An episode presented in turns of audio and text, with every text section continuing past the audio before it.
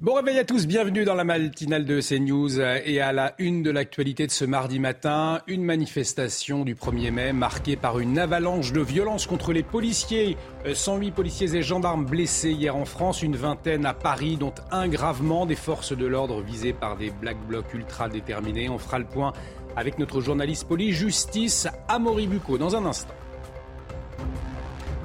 Vitrines brisées, mobilier urbain détruit, incendie dans la capitale, les stigmates des affrontements d'hier encore visibles ce matin. État des lieux tout au long de la matinale avec nos reporters sur le terrain. Au lendemain d'une mobilisation qui a réuni 800 000 manifestants, les syndicats se réunissent ce matin pour décider de la suite du mouvement. Un défi, conserver leur unité. Une interrogation, comment continuer le mouvement? Le décryptage de Florian Tardif dans un instant. Et puis les aides sociales dans le viseur du gouvernement. Le ministre du Travail veut resserrer l'accès au RSA. Alors à quoi faut-il s'attendre? L'éclairage d'Éric de Ritmaten à suivre. De nouvelles restrictions d'eau attendues dans les prochains jours. 47 départements touchés par la sécheresse, qu'ils soient en situation de vigilance ou en situation d'alerte. On fera le point euh, dans la matinale avec Alexandra Blanc. Et on démarre donc avec la violence contre les forces de l'ordre qui est encore montée d'un cran hier. Selon le ministère de l'Intérieur, 108 policiers et gendarmes ont été blessés partout en France, un Chana, dont 25 à Paris. Et parmi les blessés dans la capitale, 24 ont été euh, transférés à l'hôpital. Voyez ce reportage signé Michael Dos Santos. En flamme après le jet d'un cocktail Molotov, à terre, secouru par ses collègues qui tentent de l'éteindre, le tout encerclé par des manifestants radicaux. Cette image témoigne de la violence des affrontements lors de ce 1er mai à Paris.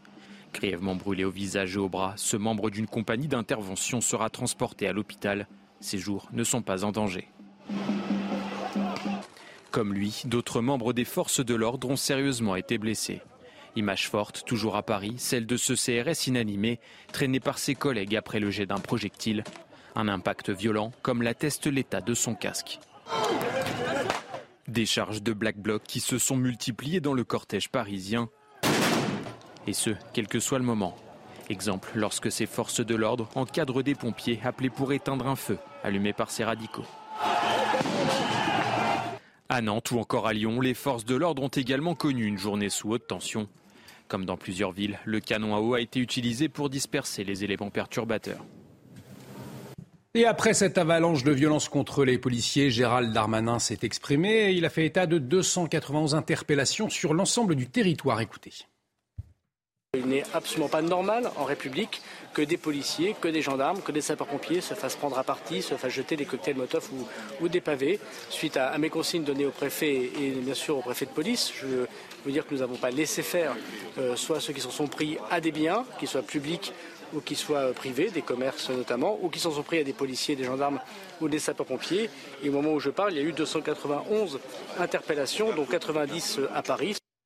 Alors, Amaury euh, Bucco, on a vraiment le sentiment que la tension hier est montée d'un cran. Hein. Oui, alors effectivement, elle est montée d'un cran par rapport à la précédente manifestation du 13 avril, mais elle retrouve, si vous voulez, le niveau, je dirais, du 23 euh, mars et du 27 mars, qui étaient les, des journées euh, marquées par des violences. Et en fait, deux critères hein, pour euh, mesurer le niveau de violence dans les manifestations.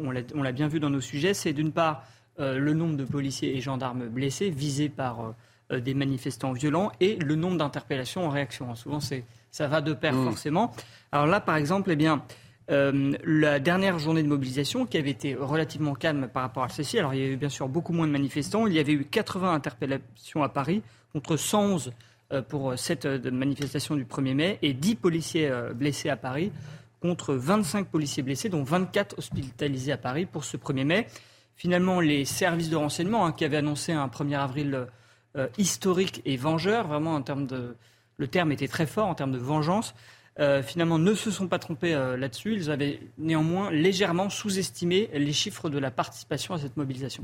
Merci beaucoup, Amaury. Vous nous apporterez des précisions tout au long de, cette matinale. Et puis j'ajoute qu'à 7h10, On sera avec Reda Bellach, porte-parole Île-de-France Unité SGB Police, pour revenir euh, sur ces euh, violences contre les forces de l'ordre. En tout cas, euh, Chana, au lendemain de la manifestation, eh bien, les dégâts, ils sont considérables. Hein. Oui, notamment dans la capitale. Et on va rejoindre tout de suite Marine Sabourin en direct de la place de la Nation. Marine, bonjour. Vous vous trouvez devant cet immeuble qui a été incendié hier. Des vitres ont été brisées et vous voyez toujours des projectiles au sol ce matin?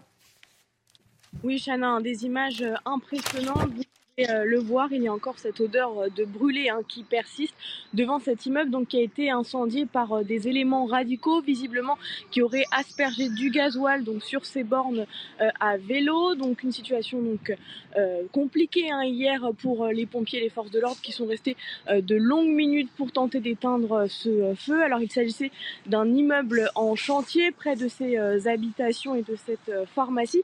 Alors ce qui s'est passé hier c'est que nous étions place de la nation et au bout d'une heure, eh euh, des individus ont mis euh, le feu à ce euh, bâtiment. Alors les forces de l'ordre ont tenté eh bien d'éloigner les manifestants puisqu'il y avait évidemment un risque d'explosion. Et donc là, vous le voyez, il y a quelques instants, euh, le personnel du chantier a déposé une rubalise puisque certains curieux euh, tentaient de s'approcher. Depuis hier soir 19h, il y a euh, des vigiles hein, qui surveillent ce chantier pour que personne ne s'introduise à l'intérieur. Et donc nous discutions avec l'un des personnels du chantier qui nous disait que cet immeuble était presque terminé, que maintenant il fallait tout reprendre à zéro. Effectivement, des dégâts considérables. Merci beaucoup Marine pour toutes ces précisions. Marine Sabourin avec euh, Charles Pousseau, donc euh, en direct de la place de la Nation. En région aussi, il y a eu euh, des violences. On va regarder ces images prises à Nantes, Paris, Toulouse et Lyon. Oui, à Lyon, où 54 personnes ont été interpellées, 31 à Besançon ou encore 23 à Bordeaux. Retour sur cette journée avec Geoffrey Defebvre. Des voitures brûlées, l'entrée du parking du conseil départemental incendié. À Nantes, pour disperser des centaines de black blocs, les forces de l'ordre ont utilisé des gaz lacrymogènes ou des grenades de désencerclement. Suite à ces affrontements en marge de la manifestation, 24 policiers et gendarmes ont été blessés et 4 manifestants, dont un grièvement à une main. 29 personnes ont été interpellées. Des violences et d'importantes dégradations également à Lyon. Les forces de l'ordre ont répliqué avec des gaz lacrymogènes et des canons à eau.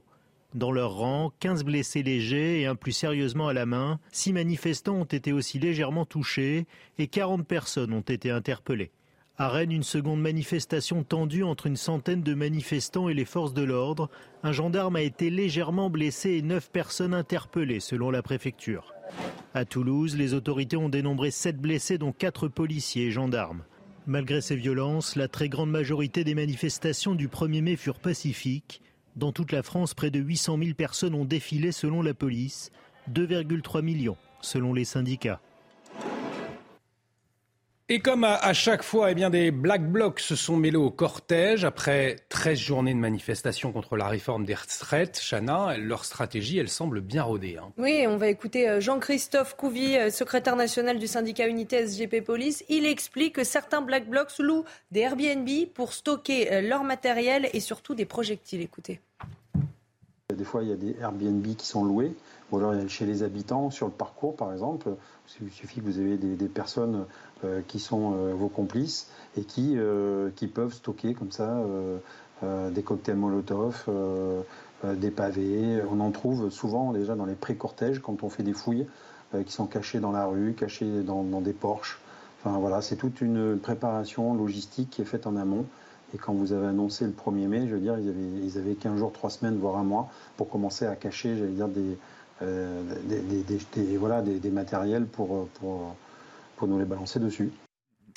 On va s'intéresser au volet politique euh, à présent avec vous, Florian Tardif, puisque les syndicats vont se réunir ce matin en visioconférence. Ils vont devoir décider de la suite à donner au mouvement contre la réforme des retraites. Alors Florian, on a compris que les syndicats ne souhaitent pas baisser les bras, mais la question aujourd'hui pour ces derniers, eh bien, elle est de savoir comment poursuivre la mobilisation.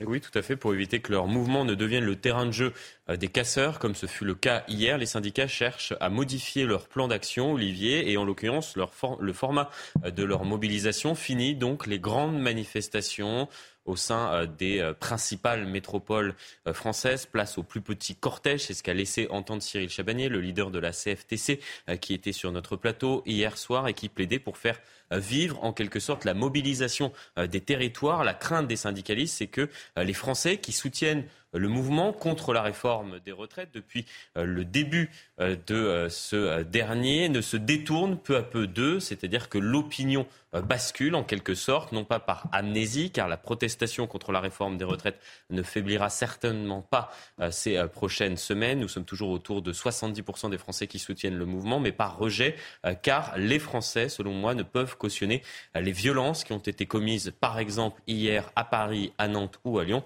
C'est le risque et le savent très bien et ça sera très certainement au cœur des discussions ce matin. Une réunion donc ce matin en visioconférence des syndicats que vous suivrez très attentivement, on imagine bien. Euh, Florian, euh, à la une de l'actualité, également ce matin, les soignants non vaccinés, eh bien, ils seront réintégrés à partir de mi-mai. C'est le ministre de la Santé qui l'a annoncé, ce week-end après un avis favorable de la haute autorité de santé. On s'en souvient, hein, Chana. Et Adélaïde, Adélaïde Joran est orthophoniste à Périgueux et quand elle a été suspendue il y a deux ans, elle a entamé une grève de la faim. Alors même si elle se réjouit de cette nouvelle, selon elle, elle arrive beaucoup trop tard. Écoutez. Elle arrive très très tard parce qu'il y a nombre d'autres pays qui ont réintégré depuis euh, de nombreux mois. Je crois que ça a commencé novembre 2022, me semble-t-il. Euh, voilà, on est le, dernier pays d'Europe à ne pas avoir réintégré. Et quelque part, j'ai envie de dire, sur l'autel de la vanité on a le droit de se tromper. Il y a eu une erreur de gestion dans la, crise, sanitaire. Que cette annonce ait lieu, ben, j'ai envie de dire, c'est pas trop tôt. Et c'est vrai qu'on se pose la question du délai. Qu'est-ce qui s'est passé? Pourquoi ce délai-là a été euh, si long?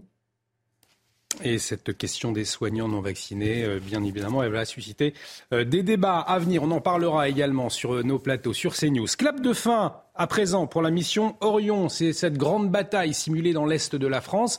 Elle se terminera en fin de semaine. Je rappelle que 12, militaires, 12 000 militaires y participent, des Français, des Américains, des Anglais ou encore des Espagnols. Toutes les informations de notre envoyé spécial Antoine Estève. Alors comme vous pouvez le découvrir sur ces images, on a pu suivre en ce début de semaine la très grande contre-offensive des armées alliées ici sur l'opération Orion. Nous sommes dans le nord-est de la France, sur plusieurs départements, un front de 300 km de long, imaginez une centaine de kilomètres de large. C'est ce qu'on appelle un conflit de haute intensité. Alors pendant ces dix dernières années, c'est vrai que l'armée française a beaucoup travaillé dans le Sahel, dans le désert, avec des groupes terroristes armés dissimulés euh, sur des terrains très très grands. Eh bien là, non, c'est le contraire. On va travailler une guerre de haute intensité avec des matériels très modernes, avec un ennemi qui a quasiment les mêmes matériels que nous. Et c'est ça l'objectif pour l'armée française, c'est de former ces hommes à ce type de conflit. Euh, nous allons euh, écouter le colonel qui s'occupe de ce poste de commandement, qui se trouve juste derrière moi, qui est complètement dissimulé sous des euh, filets de camouflage. Je vous propose de l'écouter, on a pu le rencontrer. Nous, nous, voulons et nous devons nous entraîner parce que c'est parce que essentiel. Un, un pianiste de, un virtuose va, faire du piano tous les jours. C'est quel que soit le niveau qu'on a atteint, eh ben, on a toujours à s'améliorer, toujours à s'entraîner pour progresser. Allez, tout autre chose à présent, très loin d'un exercice militaire. Le Met Gala à New York, c'était cette nuit. Les stars mondiales de la mode et du showbiz étaient réunies au Metropolitan Museum of Art. Euh, cette nouvelle édition a rendu hommage à Karl Lagerfeld, hein, Chana Oui, alors on a pu voir, euh, vous allez voir les images, Margot Robbie ou encore Gillo ou Penelope Cruz et puis la superstar du tennis mondial Serena Williams est apparue sur le tapis rouge enceinte de son second enfant. Et puis on a, on a vu aussi des costumes assez osés comme celui de Choupette, vous savez la chatte de Karl Lagerfeld. C'est le cas notamment de l'acteur Jared Leto. Et cet événement, si vous voulez y participer, sachez qu'il est quand même très sélectif puisqu'une place au dîner coûte 50 000 dollars. Ah, effectivement. Ah voilà, il faut avoir les moyens. Vous comptez y aller euh, Écoutez, je vais commencer à faire des économies. Travaillons, on vous y retrouvera euh, l'année prochaine peut-être, qui sait. Allez, sans transition, tout de suite, le journal des sports. Votre programme avec Groupe Verlaine. Installation photovoltaïque pour réduire vos factures d'électricité. Groupe Verlaine, connectons nos énergies. Et on démarre ce journal des sports avec le match entre Lens et Toulouse en Ligue 1. Oui, ce soir, les deux clubs s'affrontent à 21h à Toulouse. Après leur victoire en finale de Coupe de France, les Toulousains sont sur une belle lancée. En face, Lens, troisième du classement, affronte Marseille samedi et peut espérer euh, disputer la seconde place. Avec 66 points, les Lensois auront ce soir la possibilité de revenir à un point de l'OM. Et du tennis également. Et cette bonne nouvelle pour Novak Djokovic. Le numéro 1 mondial pourra jouer aux États-Unis pour euh, l'US Open. La Maison-Blanche a annoncé hier la fin de la vaccination obligatoire contre le Covid-19 pour les voyageurs euh, internationaux. Le Serbe, qui a manqué, je le rappelle, de nombreux tournois en raison de son statut vaccinal, va pouvoir faire euh, son grand retour. La compétition aura lieu du 28 août au 10 septembre prochain. C'était votre programme avec Groupe Verlaine. Isolation par l'extérieur avec aide de l'État. Groupe Verlaine, connectons nos énergies. Comment la presse internationale voit les manifestations en France? Comment euh, cette presse a réagi aux violences contre les forces de l'ordre hier? On en parle dans un instant. On marque une très courte pause. À tout de suite sur CNews. De retour sur le plateau de la matinale. Bienvenue si vous nous rejoignez. Dans un instant, on va s'intéresser à la presse internationale. Comment est-ce qu'elle voit les manifestations et les violences en marge de ces manifestations? On vous dit tout dans un instant. Mais avant, le rappel des titres, c'est avec vous, Chana Lousteau. La violence contre les forces de l'ordre est encore montée d'un cran hier. Selon le ministère de l'Intérieur, 108 policiers et gendarmes ont été blessés partout en France, dont 25 à Paris. Et parmi les blessés dans la capitale, 24 ont été transférés à l'hôpital. Gérald Darmanin fait état de 291 interpellations sur l'ensemble du territoire. Les soignants non vaccinés seront réintégrés à partir de mi-mai. Le ministre de la Santé l'a annoncé ce week-end après un avis favorable de la Haute Autorité de Santé. François Braun signera un décret en début de semaine prochaine. Je rappelle que l'obligation de se vacciner avait été requise auprès de 2,7 millions de soignants à la fin de l'été 2021. Et puis les combats se poursuivent au Soudan malgré l'annonce d'une trêve entre l'armée et les paramilitaires. L'ONU redoute un exode massif. Ces affrontements pourraient forcer plus de 800 000 personnes à fuir le pays selon l'ONU. Le dernier bilan, encore très sous-évalué, recense plus de 500 personnes tuées et 5 000 blessés depuis le 15 avril. Et vous l'évoquiez il y a un instant, Chana, la violence contre les forces de l'ordre qui est montée d'un cran euh, hier. Alors, euh, comment la presse internationale, eh bien, elle voit ces manifestations en France? Regardez outre-Manche, la BBC, eh elle parle de plus de 100 policiers blessés lors des manifestations euh, du 1er mai. Alors du côté de l'Allemagne, Der Spiegel évoque de violentes émeutes en France. Et puis chez nos voisins belges, eh bien, le soir titre Affrontement en France, Gérald Darmanin dénonce une violence rare et dresse un euh, premier bilan. En tout cas, des commerces dégradés, pillés, Chana, voire même saccagés hein, hier. Oui, hier pendant la manifestation, certains éléments radicaux s'en sont pris à des banques ou, encore à des agences immobilières. À Paris, vous allez voir que les commerçants sont désabusés. Reportage de Vincent Fandège et Geoffrey Defebvre. Le long du parcours de la manifestation, les mêmes images. Des vitrines brisées, taguées. Les banques sont particulièrement prises pour cible par les casseurs. Mais d'autres commerces sont aussi parfois vandalisés, comme cette agence immobilière. Les éléments perturbateurs ont réussi à pénétrer dans le bâtiment. Le gérant de l'enseigne est venu tenter de nettoyer les lieux et constater les dégâts. Il n'y a plus de vitrines, euh, trois vitrines qui avaient été remplacées déjà l'année dernière, donc euh, on a pris des habitudes. Hein. Demain, euh, retour au commissariat et on recommence. En fait, à un moment donné, tu te lèves le matin pour faire un boulot et il y a quelqu'un qui considère qu'il peut casser, que les gens manifestent pour le 1er mai, j'ai pas de problème. Mais dans ces conditions-là, non. pourquoi? Un ras-le-bol des commerçants situés entre la place de la République et la place de la Nation à Paris, là où passent la plupart des cortèges. À chaque manifestation, ils risquent la dégradation de leurs locaux. Certains réclament que les cortèges empruntent plus souvent d'autres itinéraires. Et on comprend effectivement euh, cette colère. On en parlera à 6h45 avec Charlotte, une restauratrice euh, à Lyon qui a été euh, hier témoin de, ce chaos également dans la cité des Gaules. La sécheresse, à présent, on en parle peu souvent, malheureusement, trop peu souvent. Et d'ailleurs, c'est 47 départements qui sont déjà en alerte, hein, Alexandra. C'est le sud de la France qui est davantage concerné par cette sécheresse. Hein. Oui, en fait, ce qui est marquant, Olivier, ce sont vraiment les disparités selon les régions, c'est-à-dire que toutes les régions ne sont pas logées à la même enseigne. Par exemple, on ne parle pas de sécheresse en Bretagne ou encore en Normandie, où l'on a eu beaucoup d'eau euh, ces dernières semaines. En revanche, le sud de la France est particulièrement touché euh, par cette sécheresse et ça dure déjà euh, depuis quelques années. Alors concrètement, on va le voir sur la carte. Quels sont les départements les plus concernés par la sécheresse? Eh bien, vous le voyez, nous avons les Pyrénées orientales, nous avons également le Gard ou encore les Bouches du Rhône où nous n'avons eu quasiment pas d'eau depuis quelques semaines. On vous le répète également très souvent ici, c'est que c'est vraiment en hiver et en automne que les nappes phréatiques eh bien, se remplissent. On n'a pas eu beaucoup de précipitations cet hiver et donc conséquence, le sud de la France manque cruellement d'eau. Il faut savoir qu'à l'échelle nationale, 75% des nappes phréatiques manquent d'eau et surtout le fait marquant, le plus important, hein, ce dont on parle beaucoup, c'est qu'a priori cet été 2023 pourrait être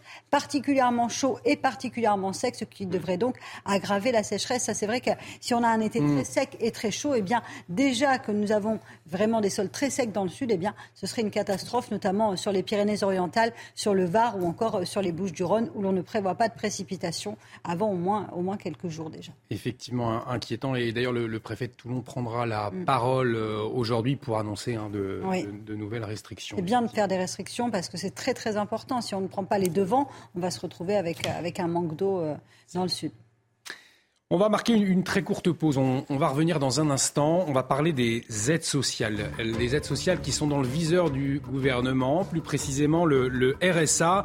Euh, on verra tout cela avec vous, Eric de Ritmaten. Est-ce que ça ne va pas déclencher euh, une nouvelle fronde dans un contexte social déjà bien compliqué? Euh, On en parle dans un instant. Restez avec nous sur CNews. Rendez-vous avec Pascal Pro dans l'heure des pros, du lundi au vendredi de 9h à 10h30. De retour sur le plateau de la matinale, bienvenue si vous nous rejoignez. On se pose tout de suite cette question. Le RSA, est-ce qu'il sera moins facile à obtenir? Tout de suite, la chronique écho. Votre programme avec Jean de Confiance. Pour les vacances ou pour une nouvelle vie, louée en toute sérénité. Jean de Confiance, petites annonces, grande confiance. Les aides sociales, donc, dans le viseur du gouvernement, mon cher Eric, alors que l'Italie de Giorgia Meloni veut, elle, supprimer certaines prestations sociales, eh bien, Olivier Dussopt, en France, lui, veut resserrer euh, l'accès au RSA.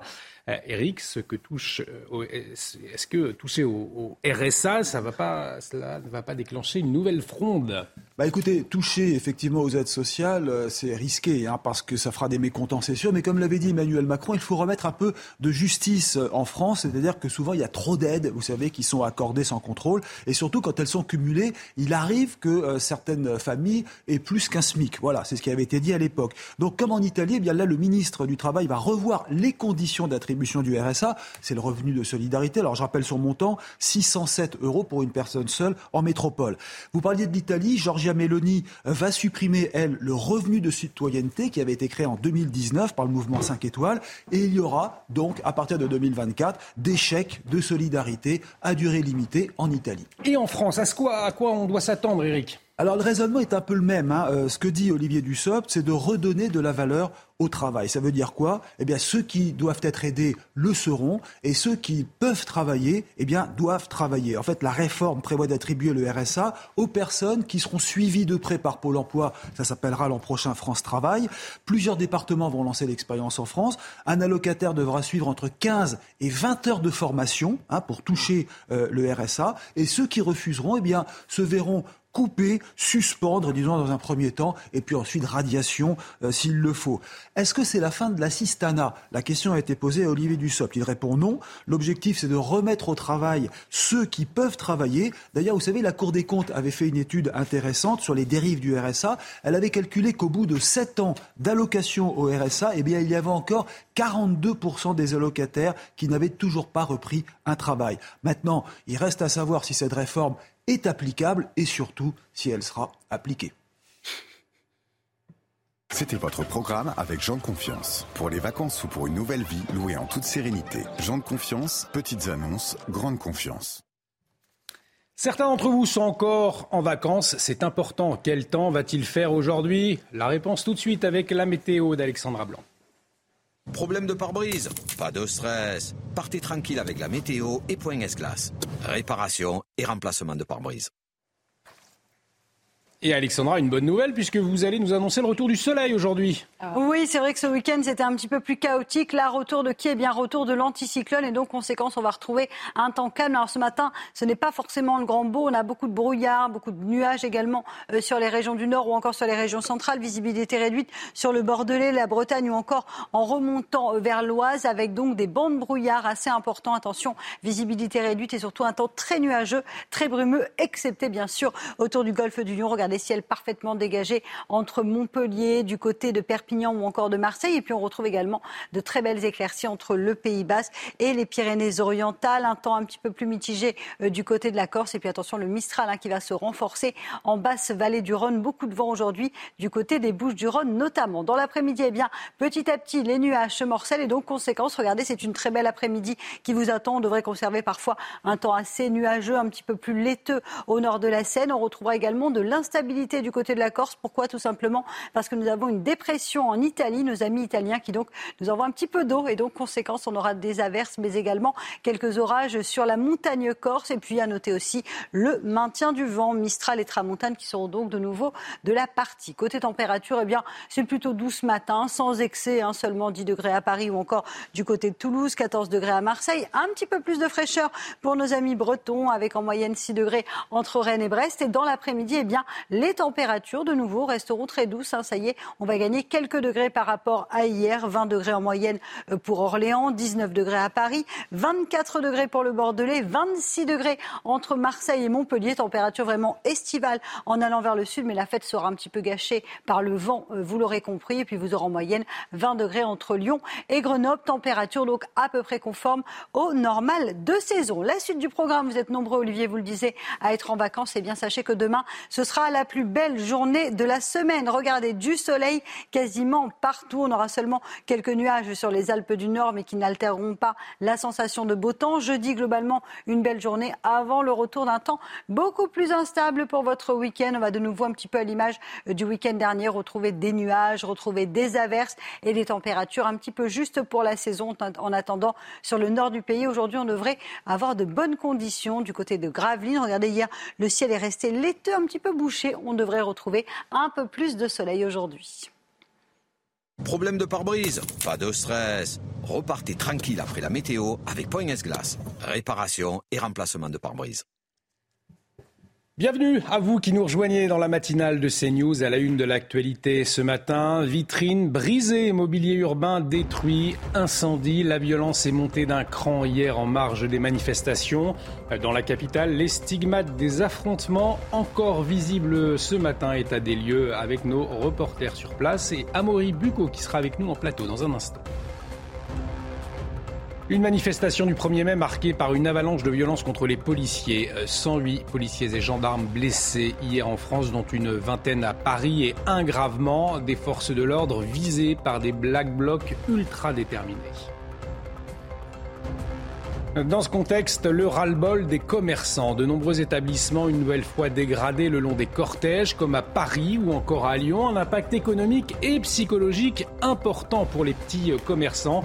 Nous serons en liaison avec une restauratrice lyonnaise à 6h45. Et puis ce coup de gueule, celui d'un éleveur laitier après les annonces d'Olivia Grégoire, alors que la ministre du Commerce annonce des prix alimentaires moins chers à la rentrée, eh bien l'agriculteur alerte, sa profession ne peut pas supporter cette baisse. Et puis à quatre jours du couronnement de Charles III, les Britanniques au fourneau pour cuisiner la quiche préférée du roi. Charles et Camilla ont en effet surpris en proposant une quiche comme plat symbole du couronnement, on le verra.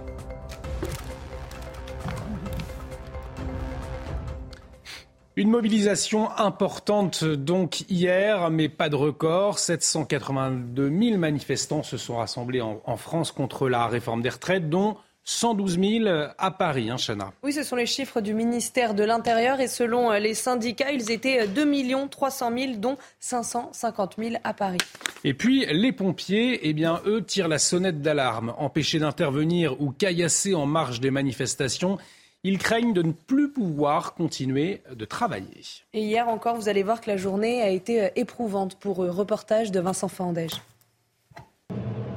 Cette épaisse fumée noire était visible à des kilomètres à la ronde hier soir à Paris. Un important incendie s'est déclaré à l'arrivée de la manifestation place de la Nation. De l'essence aurait été utilisée pour déclencher le feu à l'intérieur d'un immeuble en chantier. Les flammes et l'essence se seraient ensuite propagées devant le bâtiment inhabité. Le camion à eau de la police est obligé d'intervenir en attendant les pompiers. Des personnes réfugiées sur le toit sont alors évacuées avec la grande échelle. Le drame a été évité de peu. Aujourd'hui, face à toute manifestation euh, qui, est, qui est un droit pour tout le monde, il faut être extrêmement vigilant pour ne pas qu'il y ait de malheureux dommages collatéraux et en ce qui concerne notamment la sécurité euh, des concitoyens. Donc c'est cela qui est extrêmement important de, de, souligner. Des feux qui mobilisent les pompiers autant que les forces de l'ordre les jours de manifestation. À Nantes, des véhicules ont été incendiés. Un bâtiment également pris pour cible. Image similaire à Lyon, où les locaux d'une mutuelle ont été saccagés, le matériel, là aussi, enflammé. On le voit avec ces incendies au lendemain de la manifestation, les dégâts sont considérables. Un Chana, notamment euh, dans la capitale. Et on rejoint tout de suite euh, Marine Sabourin en direct de la place de la Nation. Marine, vous vous trouvez devant une banque visée par des éléments radicaux dès le début euh, du lancement du cortège et cette banque n'a pas été épargnée, Marine. Hein.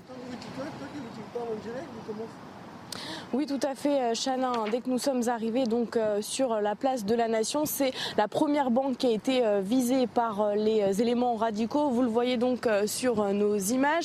Alors, eh bien, ces éléments ont tagué hein, essentiellement donc des ont tagué des messages à l'encontre de d'Emmanuel Macron, à l'encontre des policiers. Alors, il, vous ne voyez pas donc de vitres brisées, hein, puisque la banque avait évidemment anticipé en posant des vitres spéciales pour que ces éléments radicaux donc ne puissent pas les euh, cassé et donc il y a quand même les enseignes, le logo qui a été euh, cassé et puis euh, également ces caméras de surveillance donc qui ont été cassées par ces éléments radicaux, ces éléments radicaux qui lorsqu'ils taguaient hier hier en fin d'après-midi cette banque eh bien se cachaient avec des parapluies. Nous essayons de les filmer les journalistes pour eh bien voir ce qu'ils faisaient et donc nous avons été pris à partie par ces éléments qui ne souhaitaient pas être filmés. Donc voilà une violence encore sur des banques et des et des assurances qui se trouvent juste à côté de nous également une scène donc d'une rare violence que nous avons vue hier place de la Nation. Merci beaucoup euh, Marine pour ces précisions. Marine Sabourin euh, avec Charles Pousseau derrière la caméra. On le voit donc, hein, euh, la violence est montée d'un cran hier et notamment la violence contre les forces de l'ordre, Chana. Et selon Gérald Darmanin, le ministre de l'Intérieur, l'ultra-gauche a sa part de responsabilité. Écoutez. Cette violence est plus forte, de plus en plus forte, dans une société qui se radicalise, notamment du fait de l'ultra-gauche. Et j'espère qu'on aura les moyens euh, techniques de pouvoir continuer à combattre cette violence. C'est le cas des drones et je m'en félicite. C'est la première journée, on a évité des drames grâce à ces drones et qu'il y aura évidemment des sanctions euh, judiciaires extrêmement fortes.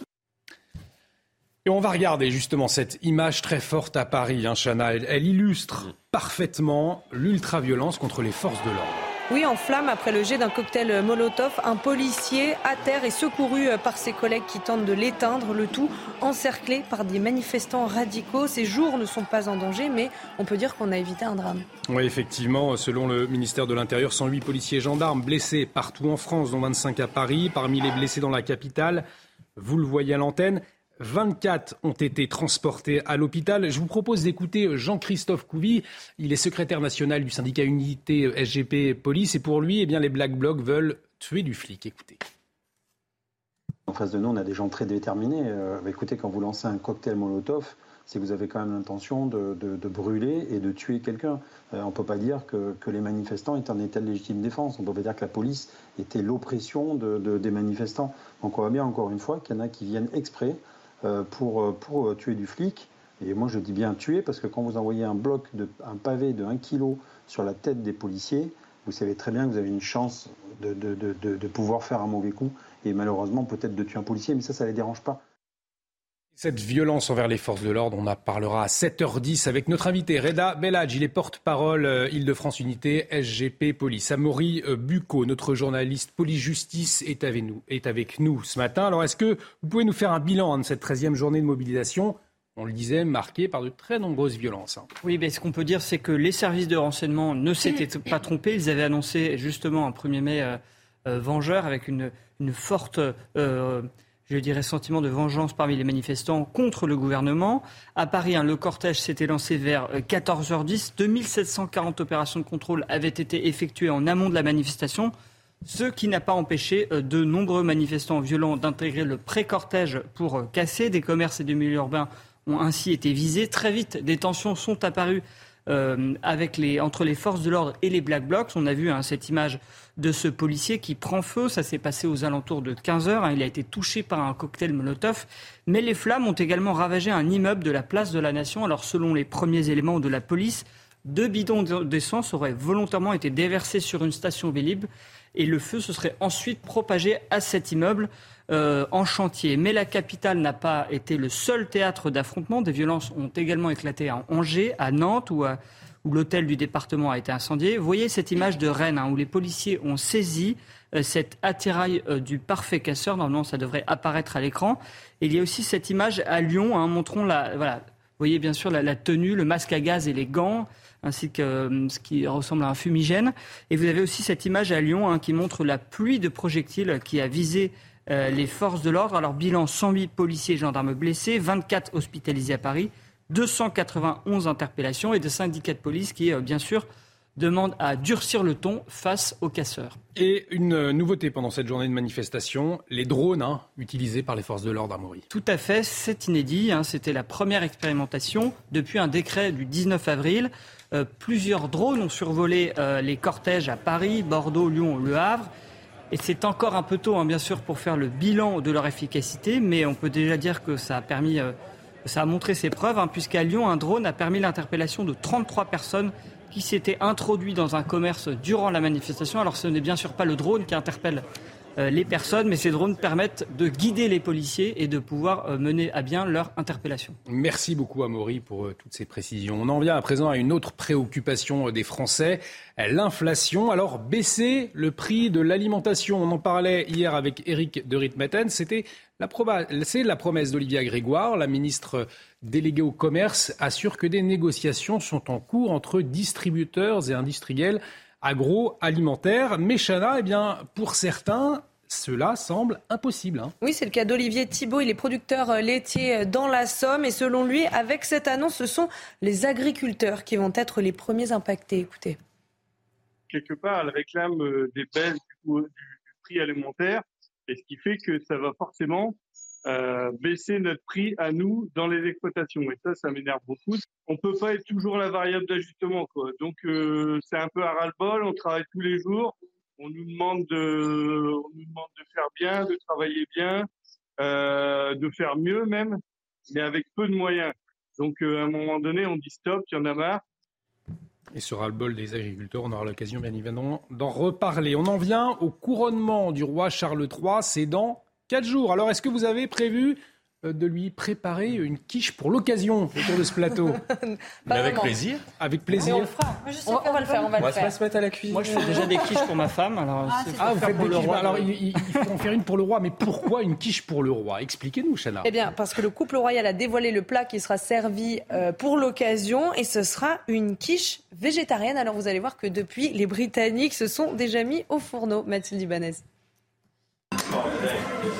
Une quiche revisitée sans lardon à base d'épinards, de fèves et d'estragon. Voici les ingrédients indispensables pour réussir la quiche royale. Et c'est dans cette école de cuisine que des Britanniques impatients se pressent ici pour apprendre la recette de ce plat français qui sera à l'honneur pendant tout le couronnement. J'ai bien aimé, c'est très bon. La salade complétait très bien la quiche et l'estragon aussi. C'était une herbe intéressante à mettre dans la quiche et c'était un bon équilibre. L'estragon était très unique, parfait pour célébrer le couronnement comme il se doit. Oui, très bon. Je préfère la quiche au poulet du couronnement. Je ne suis pas un grand fan du poulet de la reine, bien que nous l'ayons mangé plusieurs fois. Mais ce n'est pas mon plat préféré. J'aime bien la quiche.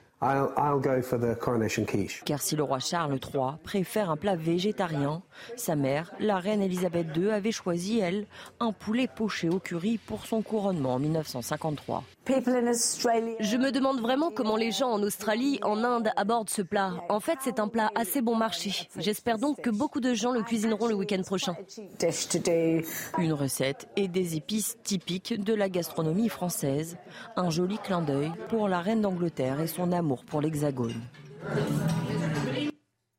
Eh bien, autour de ce plateau, tout le monde y va de sa petite recette de quiche, en tout cas. hein. Vous avez noté les... J'écoute attentivement. Vous préférez les quiches Lorraine Ah, je sais, justement ouais, je sais très bien faire les quiches Lorraine. Alors, vous nous en préparez Bah une oui. commandée pour Ah, cette alors, semaine. Avec plaisir. Eh bien, écoutez, voilà, Paris est tenu, je vous promets. Comme le muguet d'ailleurs. Ah oui, Ah oui, je vous en prie. On a tous une notre d'hier, muguet ce voilà, matin. chose promise, chose due. Allez, tout de suite, le sport. Votre programme avec Groupe Verlaine. Installation photovoltaïque pour réduire vos factures d'électricité. Groupe Verlaine, connectons nos énergies. Et on va démarrer avec de la Première Ligue euh, et le match euh, Leicester contre Everton. Oui, hier soir, les deux clubs anglais se sont affrontés au King Power Stadium. La rencontre s'est terminée sur un match nul de partout. Les Fox s'en sortent bien puisqu'ils sont 16e et sortent de la zone de relégation. On ne peut pas en dire autant pour Everton qui se classe avant-dernier du classement. C'était votre programme avec Groupe Verlaine. Isolation par l'extérieur avec aide de l'État. Groupe Verlaine, connectons nos énergies. Énormément de dégâts hier euh, en marge des manifestations du 1er mai et des commerçants qui sont en colère. Dans un instant, euh, Charlotte, restauratrice à Lyon, sera avec nous. Elle assistait euh, hier au, au chaos dans le quartier de la Guillotière. Elle sera en liaison avec nous dans un instant. Restez avec nous sur CNews. À tout de suite. Et de retour sur le plateau de la matinale, bienvenue si vous nous rejoignez. Dans un instant, nous serons en liaison avec Charlotte. Elle est restauratrice à Lyon. Elle nous dira son ras-le-bol après les dégradations hier en marge de la manifestation du 1er mai. Mais avant, Chana Lousteau, le rappel des titres. Les syndicats vont se réunir ce matin en visioconférence. Ils vont devoir décider de la suite à donner au mouvement contre la réforme des retraites. Deux prochains rendez-vous. Mercredi, la décision du Conseil constitutionnel sur le référendum d'initiative partagée concernant l'âge de départ à la retraite. Et le 8 juin, la niche parlementaire du groupe Lyot qui veut proposer une loi pour abroger la réforme. Le RSA sera bientôt plus difficile à obtenir. C'est en tout cas la volonté d'Olivier Dussopt qui veut redonner de la valeur au travail. Avec la réforme du RSA prévue l'année prochaine, il sera obligatoire de suivre une formation de 15 à 20 heures minimum pour toucher cette aide. Et en cas de refus, vous serez suspendu puis radié par les départements. Et puis la sécheresse en France, 47 départements ont été placés sous surveillance. Il faut savoir que 75% des nappes phréatiques manquent d'eau. Et avec un été qui s'annonce particulièrement chaud, le pire est parfois à craindre, notamment dans le sud. Les départements des Pyrénées-Orientales, du Gard ou encore des Bouches-du-Rhône pourraient être les plus impactés. Dans l'actualité également, euh, bien évidemment, euh, le lendemain de cette manifestation du, du 1er mai, euh, une mobilisation importante à Lyon, notamment 17 000 manifestants selon la police, 45 000 selon les, syndicats, mais là encore, des événements graves en marge de la manifestation, des dizaines de commerces, des voitures, du mobilier urbain et des affrontements avec les forces de l'ordre. C'est un niveau de violence inédit à Lyon et la colère des commerçants, bien évidemment. Pour en parler, Charlotte, restauratrice à Lyon, dans le quartier de la Guillotière, est en liaison avec nous. Bonjour, merci euh, d'avoir accepté notre invitation. Pour commencer, peut-être racontez-nous à quel type de scène avez-vous euh, assisté hier? C'était du, jamais vu? Alors moi j'ai eu des, on va dire que j'ai missionné des personnes pour moi parce que je n'étais pas présente hier en vérité.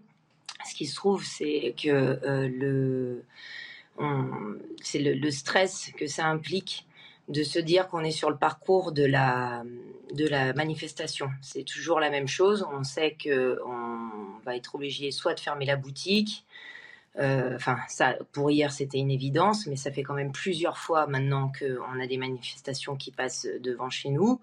Euh, à chaque fois, le- le- le- les trajets sont toujours les mêmes. Du coup, ben, vous anticipez comme vous pouvez. Donc, la première fois, vous- j'ai des confrères restaurateurs qui se sont un petit peu fait avoir. Ils ont oublié de ranger leurs euh, chaises, leur, euh, leur matériel de terrasse. Donc, ça a servi de projectile. Et puis, bon, après, une fois que tu n'en as plus, que tu as dû t'en racheter, en attendant toujours, bien sûr, les, les, indemnisations des assurances, parce que c'est ce qu'il faut voir aussi, c'est que ça ne tombe mmh. pas comme ça. Donc, on est les victimes de de ces trajectoires euh, et euh, on, se retrouve dans un paysage de désolation. Alors déjà, on vit une extrême violence, euh, on vit un stress. Nous ne sommes pas responsables de ce qui se passe. Nous ne sommes absolument pas responsables de ce qui se passe. Nous sommes comme les autres, c'est-à-dire que nous aussi, on n'a pas forcément envie de travailler jusque longtemps, mais c'est vrai que les commerçants sont souvent des petits indépendants. Donc nous, on, se projette autrement dans notre euh, travail, c'est-à-dire que souvent on a un côté un peu sacrificiel et quand on se voit bosser, on sait qu'on va y aller jusqu'à 70, 75 ans. Donc évidemment, la colère est partagée. Euh, on, on comprend pourquoi le peuple est dans la rue, mais après ça, il faut savoir, il faut ne ne pas se tromper de cible. Et quand euh, vous défoncez une banque et que juste à côté il y a un établissement, un petit commerce ou un, bar ou un restaurant, quand vous y foutez le feu, c'est euh, tout le bâtiment que vous mettez en danger, c'est les bâtiments d'à côté. Et euh, personne ne mérite de subir une telle violence. Charlotte, vous parliez de, stress, donc ça veut dire qu'il y a des conséquences à la fois économiques. On imagine bien, vous êtes obligé de, fermer depuis le début du mouvement, vous avez été obligé de fermer à plusieurs reprises, et également une, des conséquences psychologiques avec le, stress lié à cette situation, à ces violences. C'est extrêmement violent, c'est extrêmement stressant, euh, parce que vous, vous ne vous sentez pas assez protégé. Euh, vous avez peur que votre rideau de fer ne soit pas euh, assez euh, assez fort, enfin assez, assez, assez, conséquent. Vous avez peur que vos vitrines pètent, que votre alarme. Enfin, de toute façon, il n'y a rien qui suffit. On les a vus arracher les palissades de bois et ils foutent le feu. Euh, je veux dire, et puis si le, le, feu est, est, mis et allumé devant votre, votre établissement, bah, c'est pas c'est pas votre vitrine qui va y faire quelque chose. Donc oui, vous, vous êtes. Moi hier, j'étais pas présente et j'ai cherché à savoir absolument. J'ai des personnes qui sont venues me dire est-ce que c'est bon, est-ce que c'est pas bon? Donc, euh, il se trouve que j'ai de la chance, j'ai été épargnée. Par contre, j'ai des tas de confrères. Je suis dans une association de, commerçants euh, qui euh, donc m'ont relaté qui sont sur le cours Gambetta, donc le trajet principal de. Merci Charlotte. Pardonnez-moi Charlotte. témoignage passionnant. On arrive malheureusement au terme du temps qui nous est imparti notamment, euh, votre témoignage est très fort, très intéressant. On vous recontactera effectivement parce que c'est très intéressant de comprendre à la fois les conséquences économiques et, les conséquences euh, psychologiques euh, après de, de, telles violences. Un grand merci en tout cas, Charlotte, pour votre témoignage. Je le rappelle, vous êtes restauratrice à Lyon, dans le quartier de la Guillotière. Dans un instant, on va continuer de parler euh, de cette journée du, 1er mai, mais avec le volet politique, cette fois avec vous, Florian Tardif. Restez avec nous donc sur CNews. On marque une très courte pause. À tout de suite sur notre antenne. Rendez-vous avec Jean-Marc Morandini dans Morandini Live, du lundi au vendredi, de 10h30 à midi. Et de retour sur le plateau de la matinale, bienvenue si vous nous rejoignez. On continue de parler de cette journée du 1er mai, une journée qui devait être festive selon les syndicats. Autant dire que la fête, eh bien, a clairement été gâchée, hein, Florian, puisque les défilés hier ont été marqués par des heurts parfois violents. On vient de vous en parler, notamment à Paris, Lyon ou encore Nantes. Alors, mon cher Florian, les manifestants, notamment contre la réforme des retraites, se sont fait en quelque sorte voler hein, leur journée d'action. Oui, tout à fait, Olivier. C'est en quelque sorte le hold-up de l'année. Laurent Berger souhaitait, avec ses collègues, je le cite, casser la baraque en rassemblant un grand nombre de manifestants dans les rues le 1er mai pour montrer euh, que l'opposition à la réforme des retraites n'a pas faibli euh, depuis le début du mouvement. Le leader de la CFDT, désolé de le dire, mais s'est fait braquer hier et il n'est pas le seul.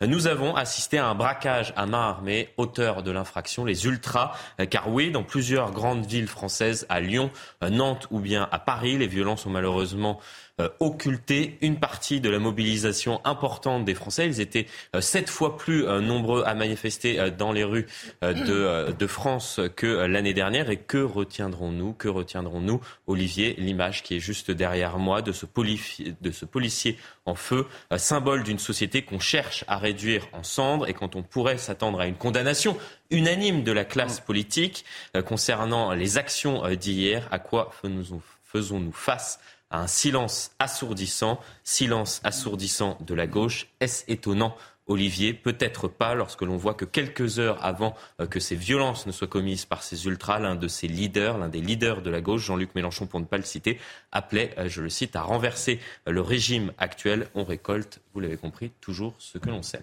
Alors, dites-nous Florian, comment mobiliser, quelles actions à mener sans être parasité par ces violences? C'est là le nœud du problème pour les syndicats. Oui, c'est la question à laquelle les syndicats doivent répondre aujourd'hui. Ils vont euh, se réunir ce matin. Comment poursuivre la mobilisation contre la réforme des retraites dans ces conditions? Euh, Cyril Chabagnier, le leader de la, de la CFDC, excusez-moi, euh, CFTC, euh, qui était sur ce plateau hier soir, a peut-être donné un élément de réponse. Il faut en finir avec les grandes manifestations, a-t-il dit, et privilégier les cortèges ruraux dans les petites et moyennes villes, puisque oui, si les images de policiers à terre, de pompiers empêchés, de, de manifestants gazés ont marqué les esprits, ces images ne sont que le fruit d'une infime partie des manifestations qui se sont produites hier, plusieurs euh, cortèges sur les 300, 300 qui ont été organisés hier et qui se sont globalement, Olivier, disons-le, euh, quasiment tous déroulés dans le calme. Il est urgent, donc, vous l'avez compris, pour les syndicats de trouver la parade, car si le soutien au mouvement euh, des Français n'a jamais faibli depuis le début de cette manifestation contre, de ces manifestations même contre la réforme des retraites, autour de 70%, mmh. ces images pourraient bien faire basculer l'opinion. C'est ce que craignent les syndicats Olivier, qu'un cocktail Molotov ne vienne brûler tout ce qui a été accompli par ces derniers jusqu'à présent. Et on le rappelle, merci Florian, que les syndicats donc se réunissent en, vidéoconférence euh, ce matin. Allez, euh, dans cette actualité chargée, une petite respiration. Tout de suite, c'est l'instant musique.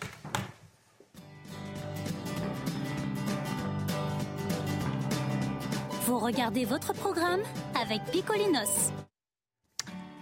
Ce matin, je vous propose euh, d'écouter ce titre sur un trapèze. C'est une chanson de l'excellent Alain Bachung, portée par euh, la guitare de Gaëtan Roussel. Petit moment de nostalgie ce matin, puisque c'est une version acoustique sortie en 2008 avec l'album Bleu Pétrole. Écoutez. Et que les fenêtres nous apaisent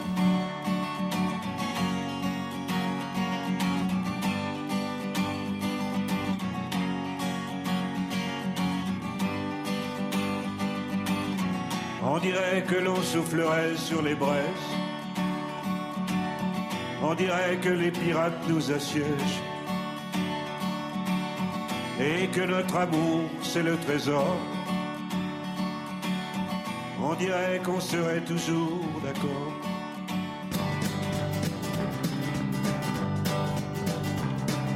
Vous avez regardé votre programme avec Picolinos. Allez, certains d'entre vous qui nous regardez, eh bien, euh, vous êtes encore en vacances. Une question importante. Quel temps va-t-il faire aujourd'hui? La réponse avec Alexandra Blanc, c'est la météo. Problème de pare-brise? Pas de stress. Partez tranquille avec la météo et Point S-Glace. Réparation et remplacement de pare-brise. Alors Alexandra, du soleil aujourd'hui, mais attention au brouillard ce matin.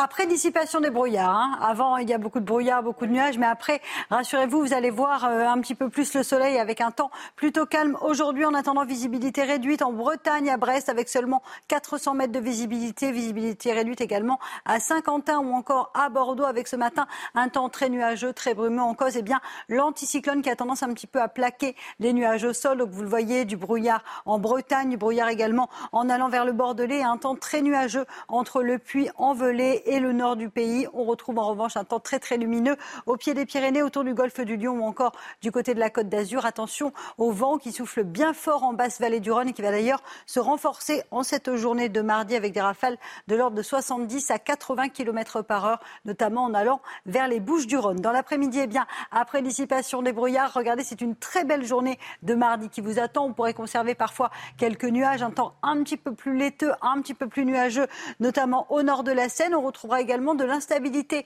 euh, du côté de la Corse avec un temps variable en Italie qui donc rapporte un temps un petit peu plus mitigé entre la Côte d'Azur et euh, l'île de Beauté avec localement quelques averses et quelques orages entre Nice, Menton ou encore du côté euh, d'Ajaccio. La suite du programme en termes de température, eh bien, les températures restent à peu près conformes au normal de saison. C'est pas forcément très doux, c'est pas forcément froid avec 6 degrés en Bretagne, 10 degrés ce matin à Toulouse ou encore 10 degrés à Paris, seulement 7 à 8 degrés en Allemagne allant vers Limoges. Et dans l'après-midi, eh les températures remontent. Grande, grande douceur, pour ne pas dire chaleur, avec 26 degrés entre Marseille et Montpellier, 24 degrés pour le Bordelais. Vous aurez 20 degrés à Lyon et localement 21 degrés entre La Rochelle et Nantes. Température qui remonte donc en cette journée de mardi. Et puis à Toulouse, regardez si elle dégageait hier.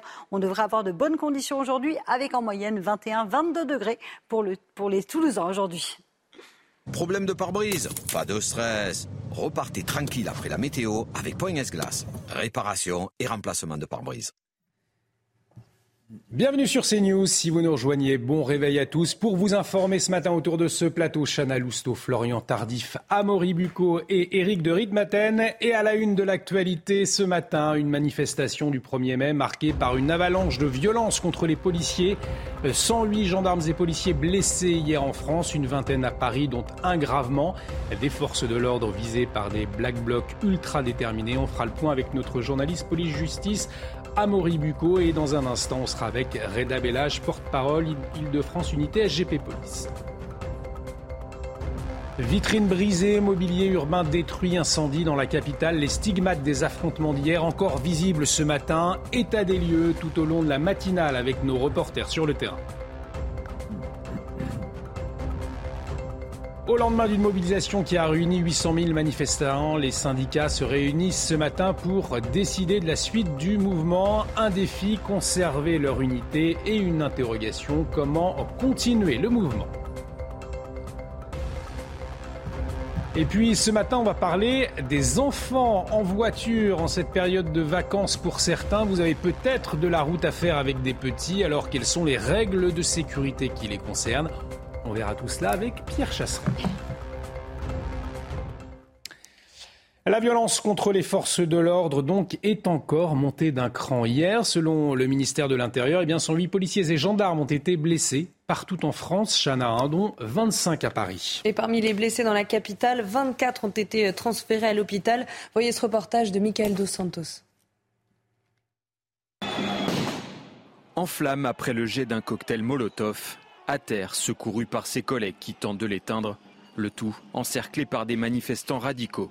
Cette image témoigne de la violence des affrontements lors de ce 1er mai à Paris. Grièvement brûlé au visage et au bras, ce membre d'une compagnie d'intervention sera transporté à l'hôpital. Ses jours ne sont pas en danger. Comme lui, d'autres membres des forces de l'ordre ont sérieusement été blessés. Image forte, toujours à Paris, celle de ce CRS inanimé, traîné par ses collègues après le jet d'un projectile. Un impact violent, comme l'atteste l'état de son casque.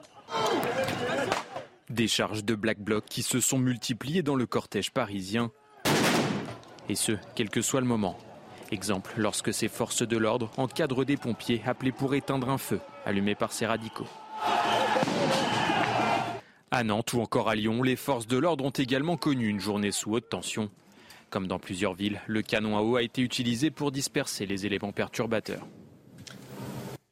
Alors, à Mauribuco, on constate, hein, la, violence est, est montée d'un cran hier. Hein. Effectivement, si l'on prend les deux critères principaux hein, qui permettent de mesurer la violence, qui sont à la fois le nombre d'interpellations, mais aussi le nombre de policiers et gendarmes blessés, on est clairement au-dessus du niveau de la précédente mobilisation qui était le 13 avril, et on retrouve, on va dire, l'intensité de la violence de ce qui avait pu se produire le 23 mars et le 28 mars. Euh, lors de ces journées de mobilisation. Euh, on peut euh, ajouter par ailleurs que les services de renseignement avaient, euh, on va dire, tiré, eu un discours assez alarmiste sur cette manifestation, qui était finalement très réaliste, hein, puisqu'ils avaient annoncé un 1er mai historique et vengeur, et on l'a vu avec de nombreuses violences finalement. En revanche, les services de renseignement avaient légèrement sous-estimé le nombre de participants euh, puisqu'on est plus euh, au-delà des 700 000, alors qu'eux avaient euh, tablé sur 650 000 participants maximum. Merci Amaury pour ces précisions. On en parlera avec Reda Bellage, porte-parole de France Unité, SGP Police. Ne manquez pas cette interview, ce sera à 7h10. En tout cas, Chana, au lendemain de cette manifestation, un constat, hein, les dégâts, ils sont considérables. Oui, on rejoint tout de suite Marine Sabourin sur le terrain dans la capitale. Marine, vous êtes boulevard Voltaire qui lie la place de la République à la place de la Nation et on voit derrière vous cette agence immobilière entièrement caillassée. Hein. Ou une agence immobilière qui n'a pas été épargnée. Un Chana, vous le voyez sur nos images, entièrement caillassée. Donc cette agence qui ne s'était pas protégée.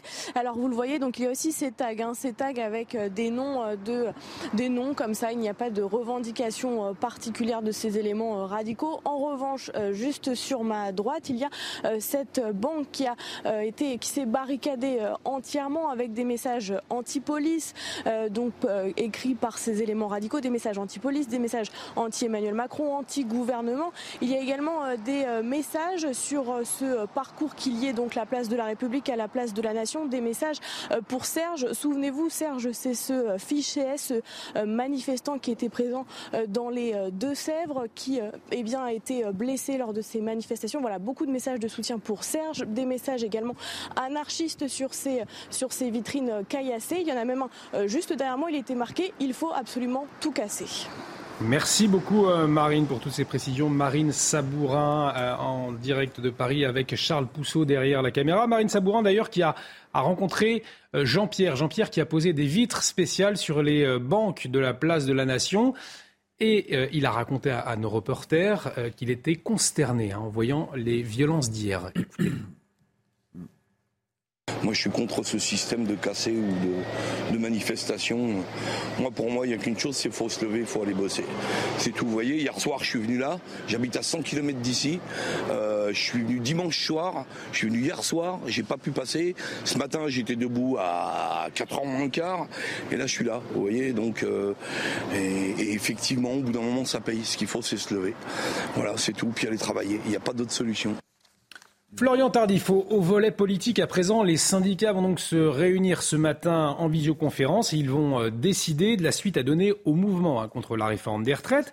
Florian, on a compris que les syndicats, eh bien, ils ne souhaitent pas, eux, baisser les bras. La question aujourd'hui pour ces derniers, c'est de savoir eh bien, comment poursuivre hein, cette mobilisation.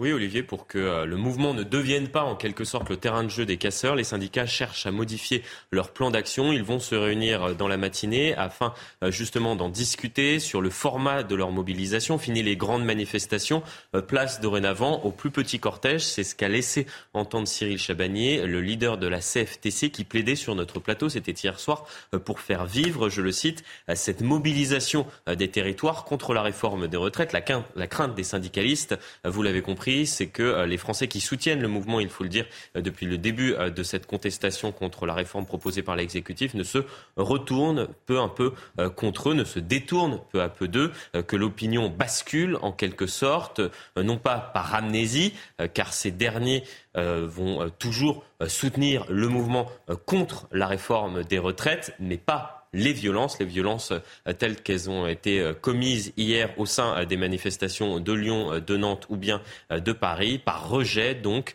de ces violences que les Français ne peuvent cautionner. C'est le risque. Et là, les syndicats le savent très bien, d'où cette réunion ce matin pour discuter notamment de ce point-là. Merci beaucoup Florian pour toutes ces précisions et, les conséquences hein, de la manifestation d'hier et des violences. On en parle bien évidemment tout au long de la matinale, mais avant, un mot de, de sport. Tout de suite, c'est le journal des sports. Votre programme avec Groupe Verlaine. Installation photovoltaïque pour réduire vos factures d'électricité. Groupe Verlaine, connectons nos énergies.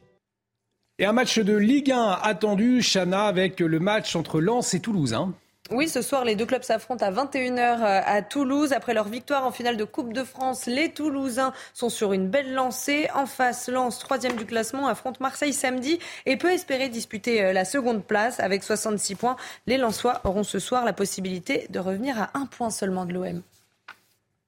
C'était votre programme avec Groupe Verlaine. Isolation par l'extérieur avec aide de l'État. Groupe Verlaine, connectons nos énergies. Et dans un instant, on va revenir sur cette manifestation du 1er mai marquée par une avalanche de violence contre les policiers. On en parlera avec notre invité Reda Bellage, porte-parole Île-de-France Unité euh, SGP Police. C'est tout de suite sur CNews. Restez avec nous. Et de retour sur le plateau de la matinale. Bienvenue si vous nous rejoignez tout de suite. Revient sur cette manifestation du 1er mai marquée par une avalanche de violence contre les policiers. À Paris, un policier a notamment été brûlé par un cocktail Molotov. Un autre a subi un, traumatisme crânien après un jet de pierre. 108 policiers et gendarmes blessés en marge des manifestations dans toute la France. 25 à Paris, on vous le disait, donc 24 transportés à l'hôpital. On va en parler de ce déchaînement de violence contre les forces de l'ordre avec notre invité. Nous sommes en liaison avec Reda Bellage, porte-parole Île-de-France Unité SGP Police. Reda Bellage, Bonjour, merci euh, d'être avec nous euh, euh, ce matin sur CNews. Concernant le, niveau de violence contre les forces de l'ordre, c'est un, niveau jamais atteint depuis le début de la, mobilisation alors oui, c'est un niveau jamais atteint et qui plus est, les, images parlent d'elles-mêmes, pardon. elles sont assez impressionnantes une fois de plus. On va revoir justement, vous parliez des, images euh, impressionnantes, on va revoir cette image euh, qui, a fait le tour, hein, votre collègue, brûlé par un, cocktail Molotov. Vous nous dites ce matin qu'hier, il y avait une réelle volonté de tuer du flic quand on voit euh, ces images à l'écran. Oui, moi et mon organisation, on était sur place, on a participé à la manifestation, bien sûr, côté pacifique, et on voyait déjà à plusieurs endroits euh, sur le parcours du cortège, sur certains murs euh, d'immeubles, marqué euh, Saint-Soline, vengeance. Saint-Soline, pas d'excuses. Donc quand on savait que arrivant place de la Nation, je pense que ça se passait très très très mal et c'est le cas, c'est ce qui est exactement ce qui s'est arrivé. Vous faisiez référence à Sainte-Soline, on l'a vu, des Black Blocs toujours plus nombreux, euh, une agressivité hier au plus haut, malgré des effectifs de, forces de l'ordre qui étaient nombreux. Il y avait également l'utilisation de drones qui était nouveau. Euh, il y avait eu les alertes des services de, renseignement euh, en amont. Comment expliquer que des radicaux arrivent encore dans les manifestations avec des cocktails Molotov, qu'ils puissent encore jeter des pierres sur les forces de l'ordre? Écoutez, c'est une question de, c'est des groupuscules, enfin des, qui sont bien organisés. En plus, euh, nous avions euh, fait face à euh, des, une partie des, black blocs, on va dire, étaient des, des, anciens gilets jaunes radicalisés. D'autre côté, vous avez certains jeunes, hein, parce que sur place, c'était vraiment très très jeune. et puis, vous aviez aussi bah, les ultra-gauches, comme d'habitude. Et le problème qu'on a eu, c'est que la place de la nation est assez étendue et vous aviez plusieurs euh, boulevards et vous aviez plusieurs groupes différents qui s'attaquaient à chaque côté du, boulevard. Donc c'était un peu un, jeu de, du chat et de la souris et qui été euh, très complexe à gérer euh, pour mes collègues policiers et camarades gendarmes. Reda Bella, je souhaitais avoir votre, votre analyse des images que l'on a voir, des forces de l'ordre qui semblent euh, débordé, qui recule, on le voit sur ces images, euh, qui avait du mal hein, à, reconquérir le terrain, même parfois. Euh, on, est passé à, deux doigts d'un drame. C'était vraiment ultra violent hier. Oui, franchement, quand vous êtes sur place, c'est encore plus impressionnant que sur les images. mais on est très surpris qu'il n'y ait pas eu, heureusement, mais très surpris qu'il n'y ait pas eu plus de blessés parce que franchement, ils ont fait usage, on le voit un peu euh, de, pavés. Euh, c'était vraiment, vraiment, vraiment impressionnant. C'était vraiment des pluies de pavés et les collègues étaient obligés de, reculer, euh, d'avancer. On a eu la chance d'avoir les, braves M sur place également qui, grâce à leur mobilité, permettaient de, repousser les assauts des, des, Black Blocs. Et, c'est vrai que c'était impressionnant. Mais pourquoi aussi un peu, c'est que ça explique aussi, parce que ça s'explique aussi, pardon, parce que vous aviez cette volonté de mes collègues d'absolument préserver euh, les manifestants pacifiques qui étaient extrêmement, vraiment extrêmement nombreux sur place. Oui, effectivement, ces violences qui ont lieu en marge des, cortèges qui ne concernent pas euh, les manifestants, tous les manifestants qui, eux, ont défilé pacifiquement en tout cas des forces de l'ordre très sollicitées, alors particulièrement euh, hier, mais, tout au long euh, de ces derniers mois, avec euh, toutes ces mobilisations. Quel est l'état d'esprit des, troupes? Est-ce que les, effectifs vont pouvoir tenir dans le temps, physiquement, nerveusement? Écoutez, les images déjà sont assez impressionnantes. C'était le cas déjà du collègue qui était tombé à terre le, 23 mars. Aujourd'hui, les images sont encore plus choquantes pour mes collègues. Euh, on a eu quand même, on va dire qu'on a eu quand même une bonne nouvelle euh, pour les policiers d'Île-de-France avec euh, l'annonce du ministre de l'Intérieur, du préfet de police de, renfort de 2800 collègues en sortie d'école en lieu et place de 1000 collègues. Donc c'est une bonne nouvelle pour nous. Mais, mais je pense que dès, hier, en tout cas notre organisation syndicale a, alerté sur le fait que nous sollicitions vraiment une force, une, vraiment une réponse pénale et pour ces, ces black box, que ces individus soient, soient fichés et qui, a une vraie, qui soit interdit de participer à ces manifestations. Effectivement, une vraie problématique autour de, ces blocs radicaux, de ces black blocs. Un grand merci, Reda Bellage, pour votre éclairage ce matin dans, dans la matinale de CNews. Je le rappelle, vous êtes porte-parole Île-de-France, unité SGP. On, va revenir dans un instant euh, sur cette mobilisation d'hier partout en France. Euh, une mobilisation, mais malgré tout, eh bien, la réforme s'impose. C'est ce que va nous dire Éric de Ritmaten tout de suite. Mais avant, Chana, le rappel des titres. Les soignants non vaccinés seront réintégrés à partir de mi-mai. Le ministre de la Santé l'a annoncé ce week-end après un avis favorable de la Haute Autorité de Santé. François Braun signera un décret en début de semaine prochaine. Je rappelle que l'obligation de se vacciner avait été requise auprès de 2,7 millions de soignants à la fin de l'été 2021. Le RSA sera bientôt plus difficile à obtenir. C'est en tout cas la volonté d'Olivier Dussopt qui veut redonner de la valeur au travail. Avec la réforme du RSA prévue l'année prochaine, il sera obligatoire de suivre une formation de 15 à 20 heures minimum pour toucher cette aide. Et en cas de refus, vous serez suspendu puis radié par les départements. Et puis les combats se poursuivent au Soudan malgré l'annonce d'une trêve entre l'armée et les paramilitaires. L'ONU redoute un exode massif. Ces affrontements pourraient forcer plus de 800 000 personnes à fuir le pays selon l'ONU. Le dernier bilan, encore très sous-évalué, recense plus de 500 personnes tuées et 5 000 blessés depuis le 15 avril dernier. Votre programme avec Jean de Confiance. Pour les vacances ou pour une nouvelle vie, louée en toute sérénité. Jean de Confiance, petites annonces, grande confiance. Et bien évidemment, à la une de l'actualité aujourd'hui, cette très forte mobilisation. Hier, partout en France, 7 à 10 fois plus de monde dans les rues qu'en 2022. Et pourtant, pourtant, mon cher Eric, vous nous dites, ce matin, la réforme, elle s'impose. Oui, la réforme s'impose et de toute façon, rien ne fera reculer Emmanuel Macron. Euh, d'ailleurs, il suffit de consulter une note hein, qui a été envoyée la semaine dernière par Bercy à Bruxelles. Alors, euh, c'est une note qui est passée inaperçue parce qu'elle a été envoyée juste avant le week-end. Que dit cette note? Eh bien, elle chiffre le vrai gain de la réforme. Cette feuille de route budgétaire, en quelque sorte, qui avance un rendement net de 17 milliards pour la réforme, et cela à partir de 2027. Alors, comment on trouve les 8 milliards initialement prévus à partir de 2027, déduction faite de toutes les mesures d'accompagnement qui ont été incluses dans la réforme, et puis, surprise, le ministère de l'économie ajoute une ligne, 9 milliards d'euros, toujours pour 2027, qui sont dus en fait au surcroît d'activité lié à la réforme grâce au nombre plus important de personnes qui vont travailler. Donc 8 plus 9 égale 17, alors qu'au départ, on pensait à 10 milliards. Voilà ce que la réforme rapportera et voilà ce que Bruxelles a reçu comme feuille de route. Avouez que devant de tels chiffres, bien, il devient impensable de dire non à cette réforme. Mais alors, ce qui interroge, Eric, c'est pourquoi cette explication de texte, elle ne tombe que maintenant?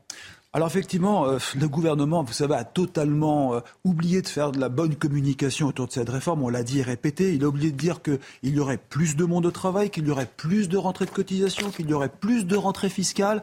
Et pourquoi tout cela? Eh bien, pour soutenir, pour sauver, disons, notre système par répartition. Et puis, libérer l'État d'une charge. Cette charge, c'est quoi? Eh bien, c'est justement le coût de ces retraites par répartition que l'État doit financer depuis des années. C'est de cela qu'il s'agit. Donc, un serrage de vis important. N'oubliez pas que la France a été rétrogradée la semaine dernière par ceux qui financent notre dette, hein, la fameuse note Fitch. Maintenant, bah, il faut passer à la thérapie. Alors si on prend les 17 milliards que va générer cette réforme des retraites, vous ajoutez maintenant 4 milliards d'économies qui vont être générées par une autre réforme, celle de l'assurance chômage.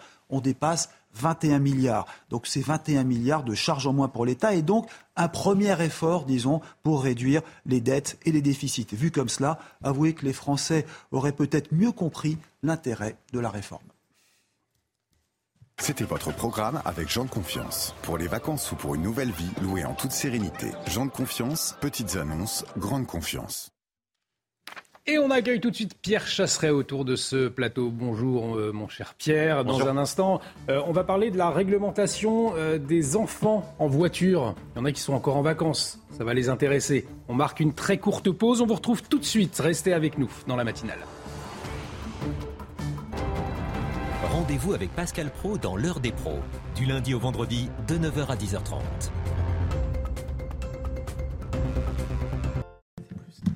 De retour sur le plateau de la matinale. Bon courage si vous allez euh, travailler et puis profitez bien si vous êtes euh, en vacances puisque effectivement c'est encore les vacances hein, pour la zone C en France. On va justement faire ce matin le point sur la réglementation concernant les enfants en voiture. Pierre Chasseret, on se pose plein de questions à ce sujet-là, notamment quand on voyage. Hein. Oui, c'est vrai qu'on se pose tous la question. Tiens, à partir de quel âge un enfant peut s'installer à l'avant d'un véhicule?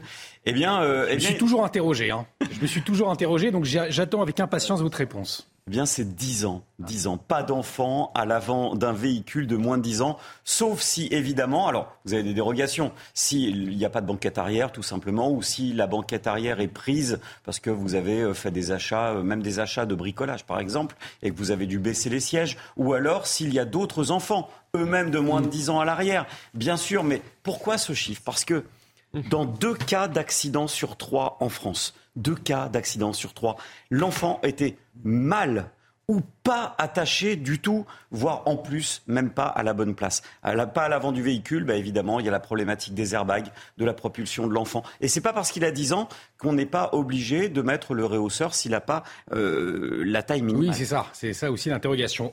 Autre question. Pourquoi les, bébés, on doit les installer dos à la route? Alors les bébés ont une vraie fragilité, hein. le dos, la tête, le cou. Installer la coque auto, vous savez, le petit mmh. cosy en fait que l'on peut mettre dans la voiture, dos à la route, y compris à l'avant puisque c'est autorisé, eh bien ça permet de diviser par 5 la pression qui est exercée sur le cou. On va faire simple, c'est la différence entre l'accident grave et l'accident mortel. Donc c'est capital de bien installer ce cosy dos à la route, idéalement à l'avant, à côté de papa ou maman quand on conduit. C'est la place idéale pour le petit bébé pour l'avoir en surveillance, mais surtout dos à la route, c'est capital. Et à partir de, quel âge, du coup, Pierre, on peut se passer du siège auto ou alors de ce fameux réhausseur pour un enfant? Oui, c'est ça, parce qu'il y a tous les dispositifs. On ne va pas revenir sur les, les groupes 0, 1, 2, 3 sur les sièges auto, mais un enfant de moins de 10 ans doit être attaché avec un dispositif de retenue homologué. Attention, je l'ajoute, attention au matériel d'occasion qui peut être défaillant. Euh, pas pour faire payer plus cher, c'est juste que la sécurité de nos bambins, elle est juste capitale dans le cadre d'un accident. Et je rappelle quand même un chiffre. Un enfant mal attaché en voiture ou pas attaché, c'est trois points en moins sur le permis de conduire, c'est 135 euros d'amende. Alors il y a non seulement la problématique de l'accident potentiel, mais franchement, 135 euros, ça fait mal. Donc euh, regardez la petite infographie, au moins elle est très chère. À l'arrière, toujours attaché, on n'en parle plus. À l'avant, 10 ans minimum, un bon mètre 50, et on n'oublie pas que ça ne dispense pas du réhausseur pour les plus petits. C'était votre programme avec les enseignes du groupe Popin, spécialiste du combustible végétal. Et on remercie euh, Pierre Chasseret pour euh, ses conseils, hein, pour ceux qui se conduisent notamment euh, en vacances. Et si vous êtes en vacances, bien évidemment, une question importante. Quel temps va-t-il faire aujourd'hui? Eh bien, Alexandra Blanc nous dit tout dans un instant. Problème de pare-brise? Pas de stress. Partez tranquille avec la météo et Point S-Glace. Réparation et remplacement de pare-brise. Alexandra, une bonne nouvelle ce matin, une météo qui s'améliore et des températures qui remontent. Exactement, mon cher Olivier. Vous avez tout résumé. C'est globalement une belle journée de mardi qui vous attend. Alors ce matin, on a beaucoup de brouillard, un temps très nuageux, notamment euh, sur les régions du nord ou encore sur le centre du pays. On retrouve en revanche un temps très très lumineux autour du golfe du Lion, avec néanmoins le maintien du Mistral et de la Tramontane. Beaucoup de vent aujourd'hui entre les Bouches du Rhône ou encore en allant vers le Lyonnais. On retrouvera dans l'après-midi eh bien de plus en plus de soleil. Seulement quelques nuages auront tendance à s'accrocher sur les régions du nord ou encore sur les régions de l'est. Attention, un temps un petit peu plus mitigé, un petit peu plus instable entre la Côte d'Azur et la Corse en raison du mauvais temps euh, du côté de l'Italie. Et puis toujours maintien du vent. Hein. vous le voyez avec des rafales qui vont d'ailleurs avoir tendance à se renforcer en basse vallée du Rhône et des rafales de l'ordre de 80 à 90 km par heure. Côté température, ça reste correct ce matin. 10 degrés à Paris, 10 degrés en moyenne du côté de Toulouse ou encore 9 degrés pour nos amis lyonnais. Dans l'après-midi, eh bien, la chaleur fait son grand retour dans le sud. 26 degrés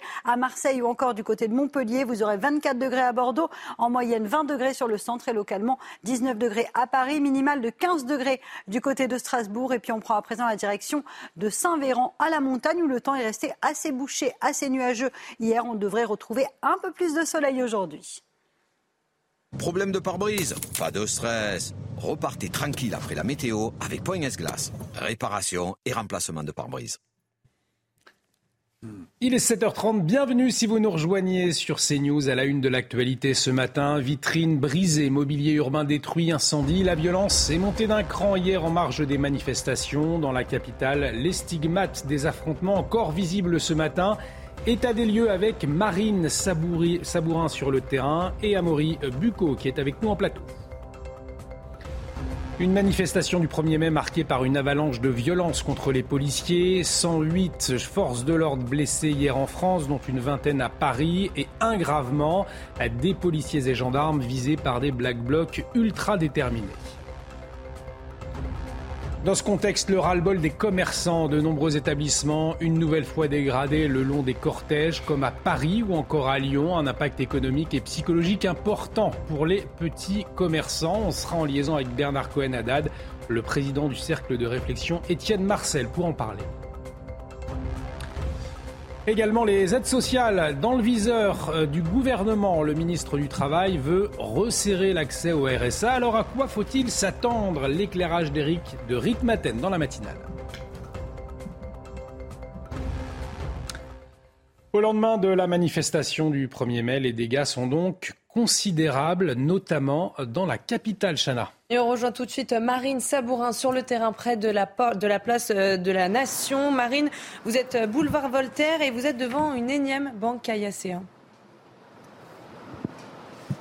Oui, euh, Chana, nouvelle banque caillassée, hein, vous le voyez sur nos images de euh, nombreux tags. Alors, euh, les vitres n'ont pas été brisées puisque les banques Boulevard Voltaire ont anticipé et donc mis des protections en verre également pour protéger leurs vitres. Donc, vous le voyez, ces tags anti-police, ces tags anti-gouvernement, anti-Emmanuel Macron, ainsi que des logos anarchistes. Alors, sur cette zone eh bien, où nous nous trouvons, c'est une zone où les policiers et les gendarmes ont été confrontés à de nombreuses heures euh, de la part euh, des euh, éléments radicaux. Ils ont été visés donc sur ce boulevard à de nombreuses reprises par des jets de projectiles près de cette banque donc, où nous nous trouvons entre le boulevard Voltaire et la rue de Changy. Donc une violence encore inouïe qui s'est déroulée hier aux alentours de 15 heures devant cette banque, boulevard Voltaire, qui relie la place de la République à la place de la Nation. Merci beaucoup Marine pour toutes ces précisions. Marine Sabourin avec Charles Pousseau en duplex donc de la place de la Nation à Paris.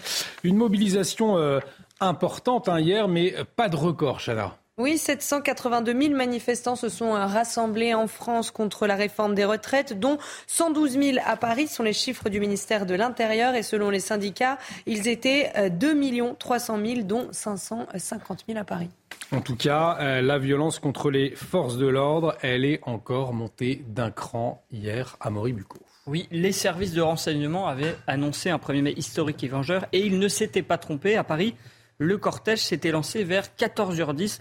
2740 opérations de contrôle avaient été menées en amont. Il y avait 5000 policiers et gendarmes, également des drones, ce qui n'a pas empêché de nombreux manifestants violents d'intégrer le pré-cortège et de s'attaquer à du mobilier urbain ou à des commerces. Très vite, des tensions sont apparues avec des affrontements entre euh, les Black Blocs et les forces de l'ordre qui étaient là pour les contenir, et preuve de la violence. Euh, cette image un terrible d'un policier en feu brûlé par un cocktail Molotov, la scène s'est déroulée environ vers 15 heures. Euh, des flammes ont également ravagé un immeuble de la place de la Nation. Alors, selon les premiers éléments, deux bidons d'essence auraient été déversés près d'une station Vélib. Et puis, le feu se serait propagé ensuite à cet immeuble de chantier ainsi qu'à cette euh, station euh, Vélib. Mais la capitale n'a pas été le seul théâtre d'affrontement. Des violences ont éclaté à Angers, à Nantes, où l'hôtel du département a été incendié, mais aussi à Rennes, hein, où vous pouvez voir eh bien, cet attirail qui a été saisi sur un des manifestants, attirail, j'allais dire, du parfait casseur. Autre image aussi à Lyon, hein, montrant la pluie de projectiles qui s'est déversé sur les euh, forces de l'ordre. Euh, bilan, 108 hein, policiers et gendarmes blessés, euh, dont 24 hospitalisés à Paris, 291 interpellations et des syndicats de police qui demandent forcément eh bien, de durcir le ton face aux casseurs. Merci beaucoup euh, à Maury Bucco pour ces précisions et effectivement des, images saisissantes hein, que vous nous euh, montrez ce matin, euh, des vitrines de, magasins brisées par les casseurs et conséquence, eh bien, obligation pour les commerçants de fermer les rideaux lors de ces manifestations. Restaurateurs, cafés, agences immobilières ou encore banques, des commerces qui subissent directement les débordements en marge des cortèges. Alors, euh, quelles conséquences très concrètes?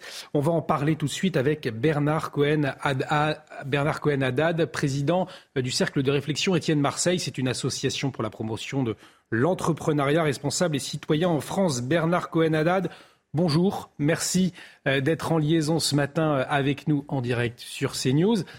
Pour commencer, ces commerçants obligés de, fermer à chaque manifestation depuis le début du mouvement, euh, est-ce que nos, petits commerces, les petits commerces des centres-villes, euh, aujourd'hui, ils sont en, danger selon vous? Est-ce qu'il y a un, réel risque de voir des fermetures se multiplier finalement dans les jours, les mois qui viennent? Bonjour, moi je suis tout d'abord saisi euh, par les scènes de violence que vous avez montrées. Euh, c'est pas la fête du travail, j'ai l'impression que c'était quand même la fête des casseurs, la fête des dégradations, la fête des violences. Et moi, ça m'inquiète sur le plan de, de, la sécurité économique de Paris, de la sécurité économique dans les grandes villes.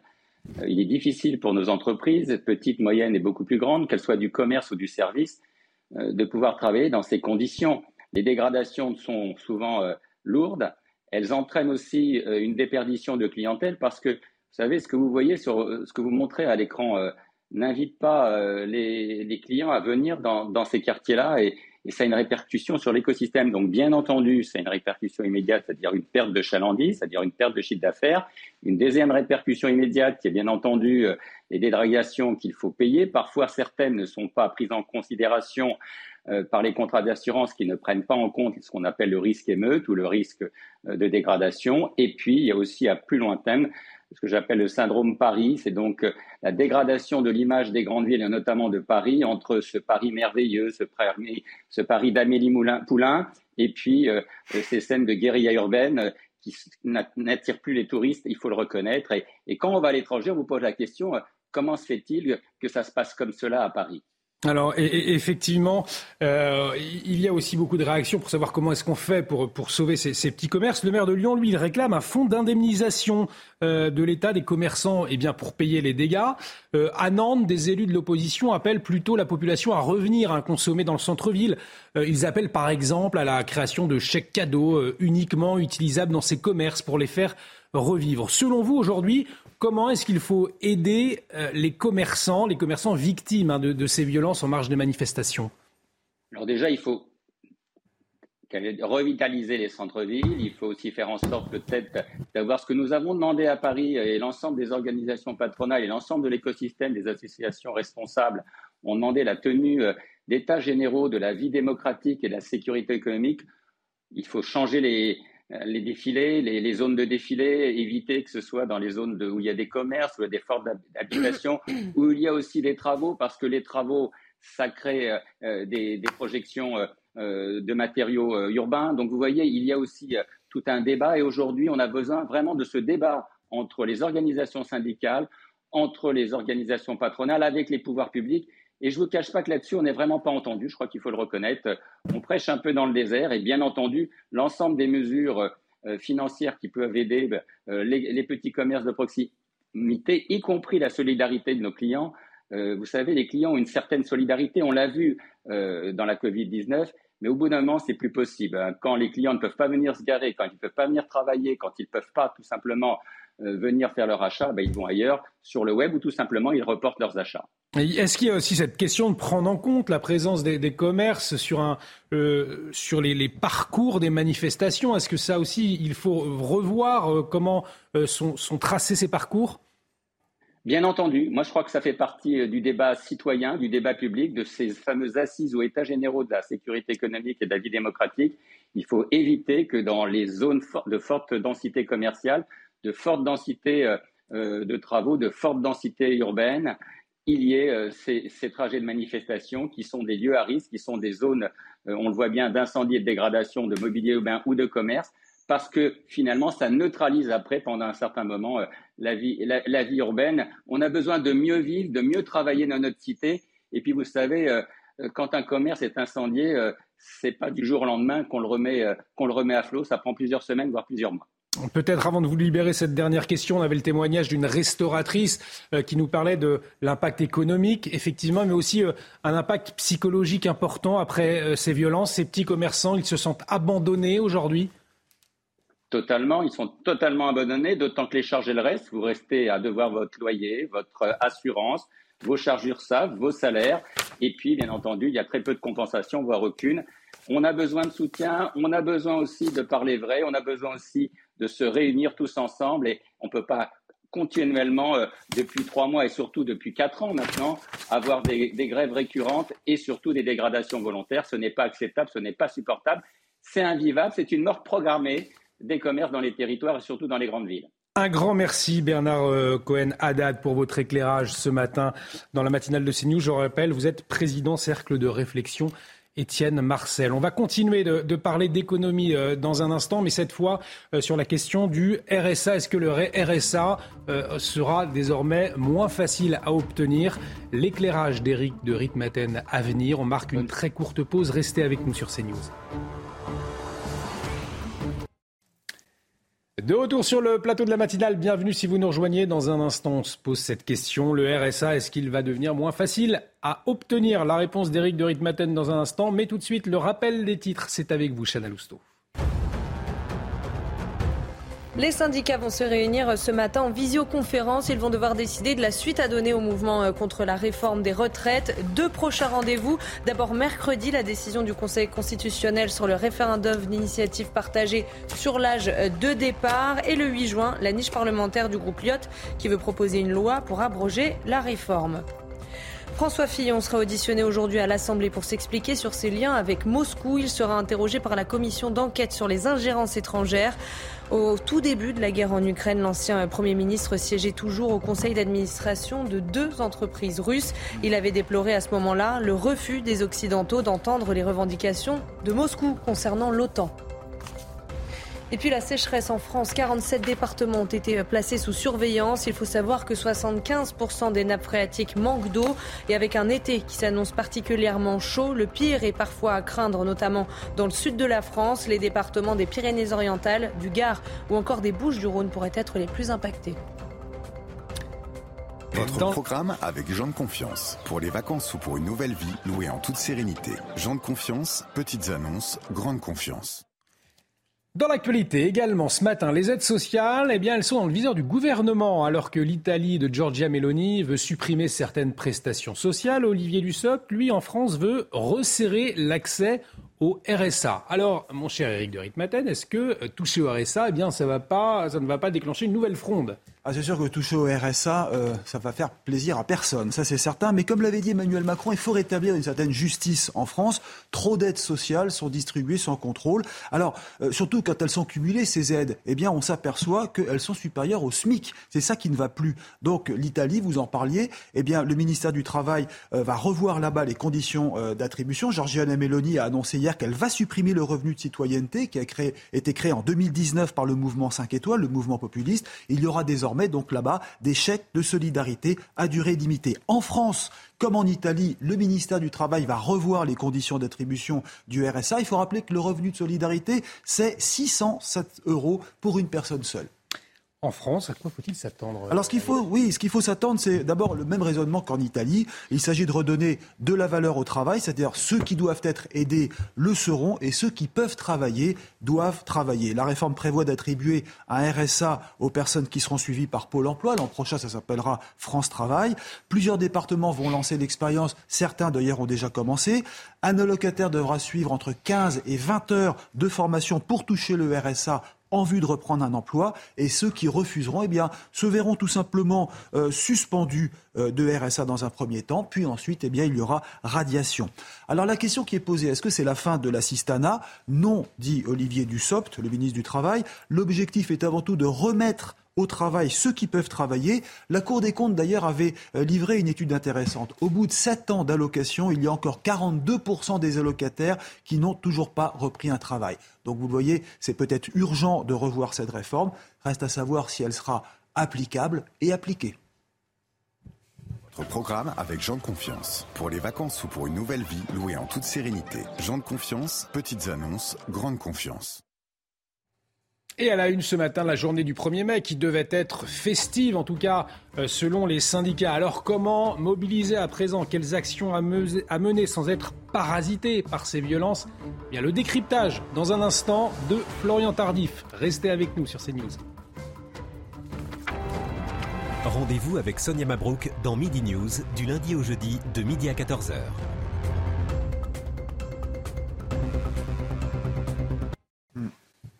De retour sur le plateau de la matinale et à la une de l'actualité ce matin, bien évidemment, cette journée du 1er mai, hier qui devait être festive, en tout cas selon les syndicats. Autant dire que la fête a clairement été gâchée, puisque les défilés hier ont été marqués par des heurts, des heurts parfois violents, notamment à Paris, à Nantes ou encore à Lyon. Alors Florian, les manifestants, notamment contre la réforme des retraites, ils se sont fait voler leur journée d'action finalement. Oui, Olivier, c'est le hold-up de l'année. Laurent Berger souhaitait, avec ses collègues, je le cite, casser la baraque en rassemblant un grand nombre de manifestants euh, contre la réforme des retraites, notamment ce 1er mai, pour montrer euh, que l'opposition à la réforme ne faiblit pas. Le leader de la CFDT, hier, s'est fait braquer et il n'est pas le seul. Hier, nous avons assisté à un braquage à main armée, auteur de l'infraction les ultras, car oui, dans plusieurs grandes villes françaises, à Lyon, à Nantes, à Paris, vous les avez cités, les violences ont malheureusement réussi à occulter la mobilisation importante de la population. Ils étaient euh, sept fois plus nombreux hier à protester euh, contre la réforme des retraites, donc notamment que l'année dernière. Et que retiendrons-nous Que retiendrons-nous euh, Cette image juste derrière moi de ce policier en feu symbole d'une société qu'on cherche à réduire en cendres et quand on pourrait s'attendre à une condamnation unanime de la classe politique? À quoi faisons-nous face à un silence assourdissant, celui de la gauche notamment? Est-ce étonnant, Olivier? Peut-être pas, lorsque l'on voit que quelques heures avant euh, que ces violences ne soient commises par ces individus. L'un des leaders euh, de la gauche, Jean-Luc Mélenchon, pour ne pas le citer, appelait à renverser le régime actuel. On récolte toujours ce que l'on sème. Et à vous entendre, un vrai défi, hein, Florian, pour les syndicats. Comment mobiliser? Quelle action euh, mener sans être parasité par ces violences? Oui, c'est la question à laquelle les syndicats doivent répondre ce matin. Ils se réunissent. Comment poursuivre la mobilisation contre la réforme des retraites dans ces conditions Cyril Chabagnier, le leader de la CFTC, a peut-être donné un élément de réponse. Il était présent euh, ce soir sur ce plateau. Il faut en finir, selon lui, avec les grandes manifestations et privilégier les cortèges ruraux dans les petites et moyennes villes, puisque oui, si les images de policiers à terre, de pompiers empêchés, euh, de manifestants gazés, il faut le dire aussi, ont marqué les esprits, ces images ne sont que le fruit euh, d'une infime partie des manifestations qui se sont produites hier, plusieurs euh, cortèges donc à Lyon, Paris ou Nantes sur 300, euh, 300 manifestations qui se sont globalement euh, quasiment toutes déroulées dans le calme. Il est urgent pour les syndicats de trouver la parade à ce qui se passe donc dans ces grandes métropoles car si le soutien au mouvement euh, des euh, Français n'a pas faibli depuis le début de la protestation contre la réforme des retraites. Nous sommes toujours autour de 70% euh, de la population qui soutient actuellement le mouvement. Ces images pourraient bien faire basculer l'opinion, vous l'avez compris. C'est ce que craignent les syndicats qu'un cocktail Molotov ne vienne brûler tout ce qui a été accompli jusqu'à présent par ces derniers. Merci beaucoup Florian pour toutes ces précisions et toujours à propos de ces, violences en marge de la manifestation, des manifestations du 1er mai. Ne manquez pas l'interview de Laurence Ferrari, ce sera à 8h15. Laurence Ferrari qui reçoit le professeur de criminologie Alain Bauer. Mais avant, euh, une petite respiration tout de suite avec l'instant musique.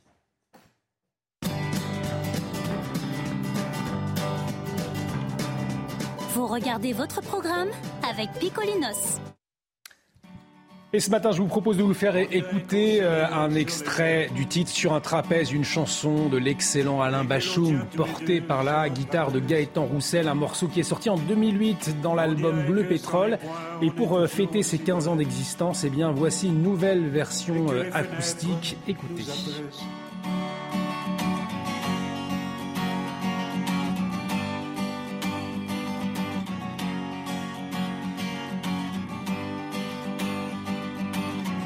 On dirait que l'on soufflerait sur les braises. On dirait que les pirates nous assiègent. Et que notre amour, c'est le trésor. On dirait qu'on serait toujours d'accord.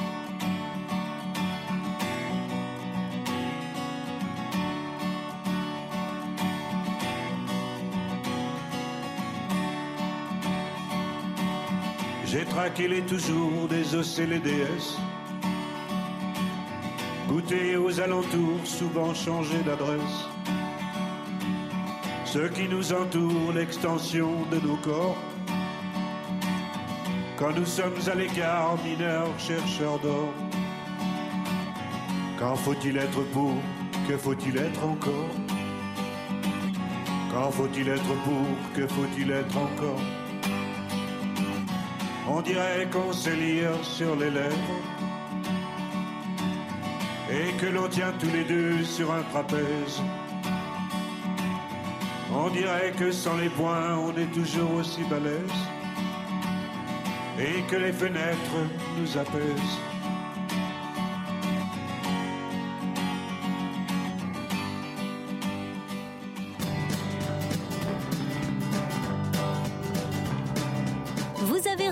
Votre programme avec Picolinos.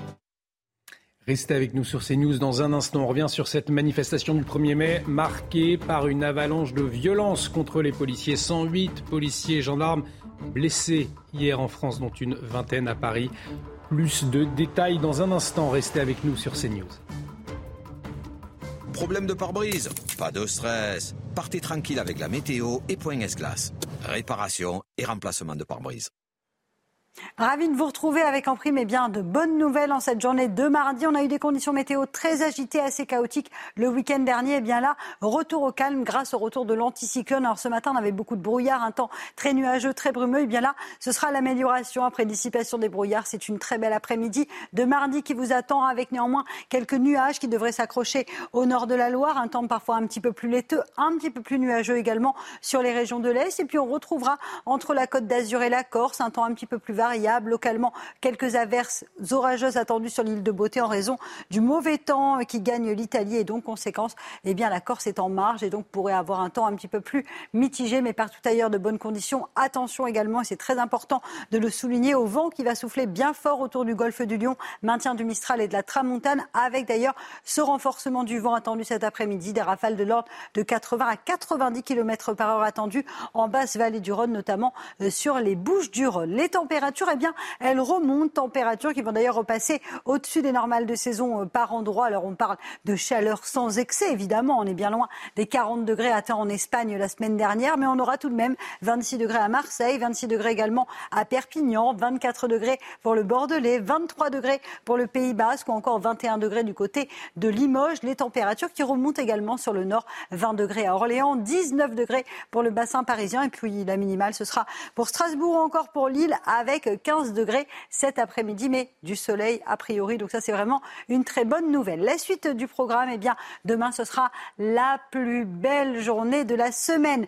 Du soleil quasiment partout. Alors on aura néanmoins un petit peu plus de nuages sur la façade ouest, signe que le temps euh, va changer à partir de jeudi, mais c'est vraiment la plus belle journée de la semaine. Du beau temps partout et des températures eh bien, printanières au nord comme au sud. 21 degrés en moyenne au nord de la Loire et localement jusqu'à 25-27 degrés en allant vers les régions méridionales. Plus belle journée de la semaine, mardi, mercredi, avant une dégradation prévue bien sûr pour le week-end du 8 mai, malheureusement. On en reparlera. Problème de pare-brise? Pas de stress. Repartez tranquille après la météo avec Point S-Glace. Réparation et remplacement de pare-brise. Et de retour sur le plateau de la matinale, bienvenue si vous nous rejoignez pour vous informer ce matin autour de ce plateau Chana Lousteau, Florian Tardif, Amaury Bucco et Éric de Ritmaten. Et à la une de l'actualité de ce mardi matin, la manifestation du 1er mai, marquée par une avalanche de violence contre les policiers. 108 euh, forces de l'ordre blessées hier en France, une vingtaine à Paris, dont un gravement. Euh, des policiers et gendarmes visés par des black blocs ultra déterminés. On fera le point avec notre journaliste police-justice, Amoribu. Vitrines brisées, mobilier urbain détruit, incendie dans la capitale. Les stigmates des affrontements d'hier, encore visibles ce matin, à des lieux tout au long de la matinale avec notre reporter sur le terrain. Au lendemain d'une mobilisation qui a réuni 800 000 manifestants, les syndicats se réunissent ce matin pour décider de la suite du mouvement et un défi, conserver leur unité. Une interrogation, comment continuer le mouvement? Le décryptage de Florian Tardif à suivre. La violence contre les forces de l'ordre, donc, est encore montée d'un cran hier, Chana. Oui, selon le ministère de l'Intérieur, 108 policiers et gendarmes ont été euh, blessés euh, partout en France, dont 25 à Paris. Et parmi les blessés dans la capitale, 24 ont été euh, transférés à l'hôpital. Voyez ce reportage de Michael Dos Santos. En flamme après le jet d'un cocktail Molotov, à terre, secouru par ses collègues qui tentent de l'éteindre, le tout encerclé par des manifestants radicaux. Cette image témoigne de la violence des affrontements lors de ce 1er mai à Paris. Grièvement brûlé au visage et au bras, ce membre d'une compagnie d'intervention sera transporté à l'hôpital Ses jours ne sont pas en danger. Comme lui, d'autres membres des forces de l'ordre ont sérieusement été blessés. Image forte, toujours à Paris, celle de ce CRS inanimé, traîné par ses collègues après le jet d'un projectile. Un impact violent, comme l'atteste l'état de son casque. Des charges de Black Bloc qui se sont multipliées dans le cortège parisien. Et ce, quel que soit le moment. Exemple lorsque ces forces de l'ordre encadrent des pompiers appelés pour éteindre un feu allumé par ces radicaux. À Nantes ou encore à Lyon, les forces de l'ordre ont également connu une journée sous haute tension. Comme dans plusieurs villes, le canon à eau a été utilisé pour disperser les éléments perturbateurs. Reda Bellage, le porte-parole Île-de-France du syndicat Unité SGP Police, était en direct avec nous euh, à 7h10 et selon lui, eh c'est un miracle qu'il n'ait pas eu plus de policiers blessés hier. Écoutez-le. On est très surpris qu'il n'y ait pas eu, euh, heureusement, mais très surpris qu'il n'y ait pas eu plus de blessés parce que franchement, ils ont fait usage, on le voit un peu, euh, de, pavés. C'était vraiment, vraiment, vraiment impressionnant. C'était vraiment des pluies de pavés et les collègues étaient obligés de reculer, euh, d'avancer. On a eu la chance d'avoir les, euh, les braves euh, M sur place. Et c'est vrai que c'était impressionnant. Alors, Amaury Bucco, très clairement, la tension, elle est montée d'un cran hein, hier. Oui, en fait, il y a deux critères hein, pour déterminer la violence d'une mobilisation. Vous avez d'une part les policiers et gendarmes blessés, donc 108 hier, 24 hospitalisés à Paris, et le nombre d'interpellations, 291. On est clairement au-dessus du niveau de la précédente manifestation du 13 avril et on retombe trouve plutôt les chiffres euh, de fin mars où la, manifestation et la mobilisation s'étaient un peu radicalisées, hein, c'est le terme qu'on peut utiliser. Euh, les services de renseignement euh, ne s'étaient pas trompés, d'ailleurs avaient annoncé un 1er mai avec de, de nombreux risques de violence. Et en réaction, eh le ministère de l'Intérieur avait mis de gros moyens, 12 000 policiers et gendarmes dans toute la France, 5 000 à Paris, mais aussi pour la première fois des drones qui ont survolé plusieurs cortèges pour permettre l'interpellation des manifestants les plus violents. Merci Amaury pour euh, ces précisions. En tout cas, au lendemain euh, de la manifestation, Chana, les dégâts, eh bien, ils sont considérables. Hein. Oui, notamment euh, dans la capitale. On rejoint tout de suite Marine Sabourin, place de la Nation. Marine, vous êtes devant une banque BNP, taguée de messages à la fois anti-Emmanuel Macron et anti-police. Hein. une énième banque euh, visée par ces éléments radicaux. Vous le voyez sur nos images, donc des messages euh, anti-gouvernement, anti-49.3 et surtout euh, anti-police. Alors évidemment, hier, nous étions sur place. Nous avons vu ces heures entre les éléments radicaux qui visaient les forces de l'ordre, des scènes d'une violence inouïe. Nous en avons parlé avec une habitante du quartier, une habitante du boulevard Voltaire. Je vous propose de l'écouter. Je trouve que ça se répète à chaque fois et que c'est inadmissible. Euh, je, comprends très bien que les gens manifestent, euh, qu'on soit d'accord ou pas d'accord, mais quand on dit euh, que c'est normal, que la violence s'exprime, etc., non, c'est pas normal. C'est ces personnes qui sont des commerçants, qui travaillent, moi je les vois, je suis dans le quartier, qui travaillent, qui se lèvent tôt, qui essaient de s'en sortir comme tout le monde, qui sont affectés comme tout le monde. Ça n'a aucun sens. Euh, c'est de la pure, euh, l'anarchie. C'est, de la pure violence. Et, euh, dire que la fin justifie les moyens, moi, je suis absolument en désaccord avec ça. Voilà, vous l'avez donc entendu, cette habitante choquée par ces images, ces violences qui ont duré pendant plusieurs heures entre le boulevard Voltaire et la place de la Nation. Merci euh, Marine, Marine Sabourin en direct du boulevard Voltaire à Paris avec Charles Pousseau derrière la caméra. Au volet politique à présent, eh bien, les syndicats ils vont se réunir ce matin en visioconférence. Ils doivent décider de la suite à donner au mouvement contre la réforme des retraites. Florian Tardif, on a compris, hein, les syndicats ne souhaitent pas baisser les bras. La question aujourd'hui pour ces derniers, elle est de savoir comment poursuivre hein, la mobilisation. Oui, Olivier, les syndicats pourraient euh, modifier en quelque sorte leur plan d'action pour éviter euh, que euh, leur mobilisation ne devienne en quelque sorte le terrain de jeu des casseurs, comme ce fut le cas euh, hier à Paris, à Lyon ou bien à Nantes. Et en l'occurrence, le format euh, de leur manifestation finit les grands mouvements, les grands cortèges au sein des principales métropoles françaises. Place au plus petit cortège, c'est ce qu'a laissé entendre Cyril Chabanier à la tête de la CFTC qui plaidait sur notre plateau, c'était hier soir, pour faire vivre, je le cite, une mobilisation des territoires, car la crainte, Olivier, des syndicalistes, c'est que les Français qui soutiennent le mouvement il faut le dire, depuis le début donc de cette protestation contre la réforme des retraites, eh bien que l'opinion bascule en quelque sorte, non pas par amnésie, car la protestation contre cette réforme promulguée par Emmanuel Macron il y a près d'un mois maintenant ne faiblira certainement pas ces prochaines semaines, mais par rejet, car les Français ne peuvent cautionner, selon moi, ces violences qui ont été commises hier, notamment à l'encontre des forces de l'ordre. C'est le risque et les syndicats le savent et ça sera très certainement au cœur des discussions ce matin entre eux. Merci beaucoup euh, Florian pour toutes ces précisions. Vous parliez des, violences. En région euh, aussi, il y a eu euh, des violences. On va regarder avec vous, Chana, ces images. Hein. Elles ont été prises à Nantes, Paris, Toulouse, mais également à Lyon. Oui, à Lyon, où 54 personnes ont été interpellées, des commerces ont été dégradés, pillés, voire même saccagés. Et on était en direct avec Charlotte à 6h45. Elle est, c'est une restauratrice lyonnaise et elle appelle les manifestants à ne pas se tromper de cible. Écoutez le stress que ça implique de se dire qu'on est sur le parcours de la, de la manifestation. C'est toujours la même chose. On sait qu'on va être obligé soit de fermer la boutique, enfin, ça, pour hier, c'était une évidence, mais ça fait quand même plusieurs fois maintenant qu'on a des manifestations qui passent devant chez nous, chez des confrères restaurateurs qui se sont un petit peu fait avoir. Ils ont oublié de ranger leurs euh, chaises, leur, euh, leur matériel de terrasse, donc ça a servi de projectile. Et puis bon, après, une fois que tu n'en as plus, que tu as dû t'en racheter, en attendant toujours, bien sûr, les indemnisations des assurances, parce que c'est ce qu'il faut voir aussi, c'est que ça tombe pas comme ça. On comprend pourquoi le peuple est dans la rue, mais après ça, il faut savoir, il faut ne, pas se tromper de cible. Dans l'actualité également euh, ce matin, les soignants non vaccinés qui seront réintégrés à partir de mi-mai. C'est le ministre de la Santé qui l'a annoncé ce week-end après un avis euh, favorable de la Haute Autorité de Santé, Chana. Oui, François Braun signera un décret en début de semaine prochaine. Je rappelle que l'obligation de se vacciner avait été requise auprès de 2,7 millions de soignants à la fin de l'été 2021.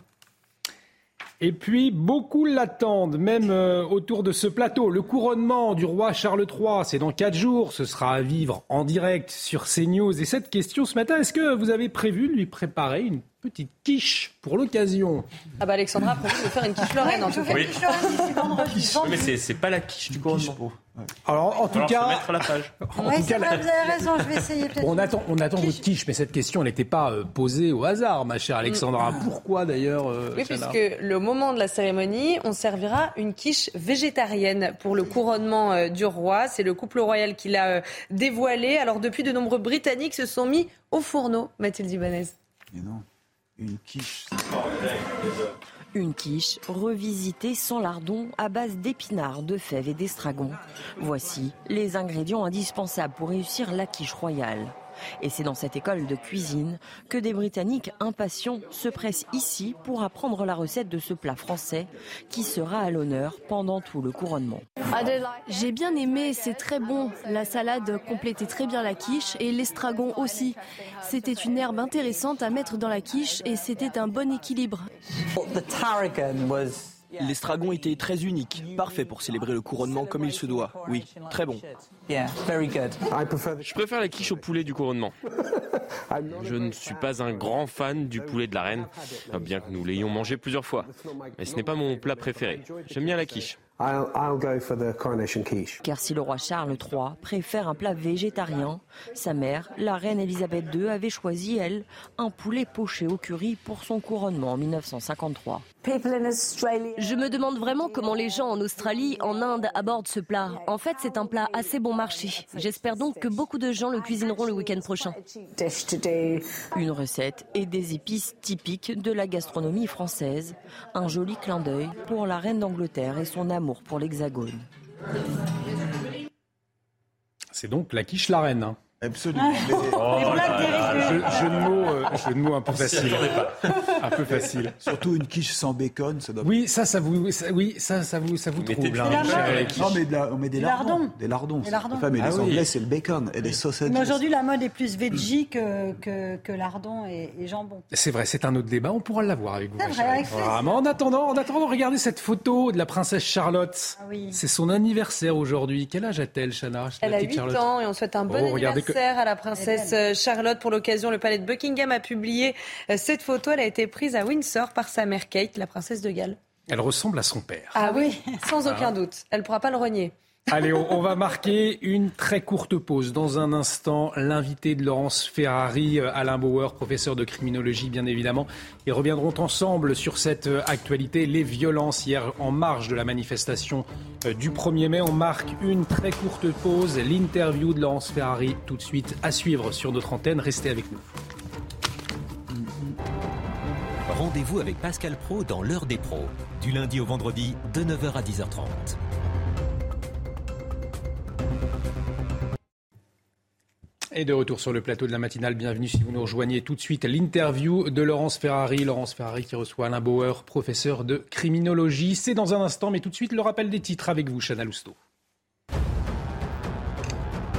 Les soignants non vaccinés seront réintégrés à partir de mi-mai. Le ministre de la Santé l'a annoncé ce week-end après un avis favorable de la Haute Autorité de Santé. François Braun signera un décret en début de semaine prochaine. Je rappelle que l'obligation de se vacciner avait été requise auprès de 2,7 millions de soignants à la fin de l'été 2021.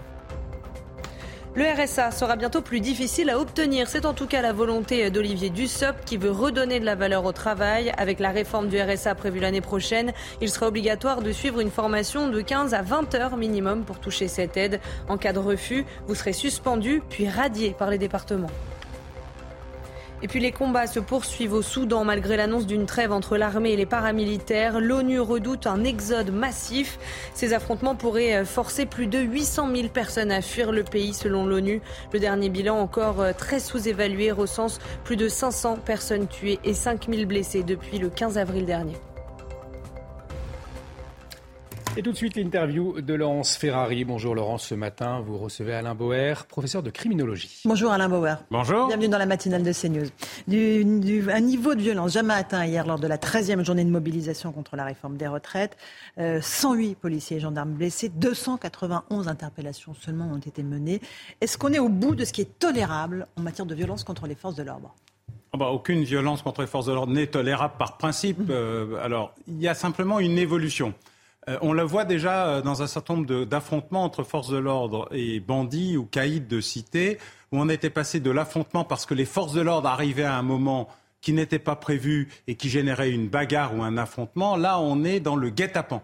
Mhm. C'est-à-dire l'organisation de manière préméditée d'une agression contre des forces de l'ordre ou des pompiers ou des personnels euh, ou des fonctionnaires euh, civil d'ailleurs, hein, c'est assez large, ça concerne aussi euh, les personnels médicaux, euh, les soignants, les, postes, bref, tout le service public est aujourd'hui soit attaqué, soit agressé, et parfois de manière préméditée, c'est-à-dire on les attire pour les frapper. C'est quelque chose de nouveau qui change la nature de l'affrontement traditionnel.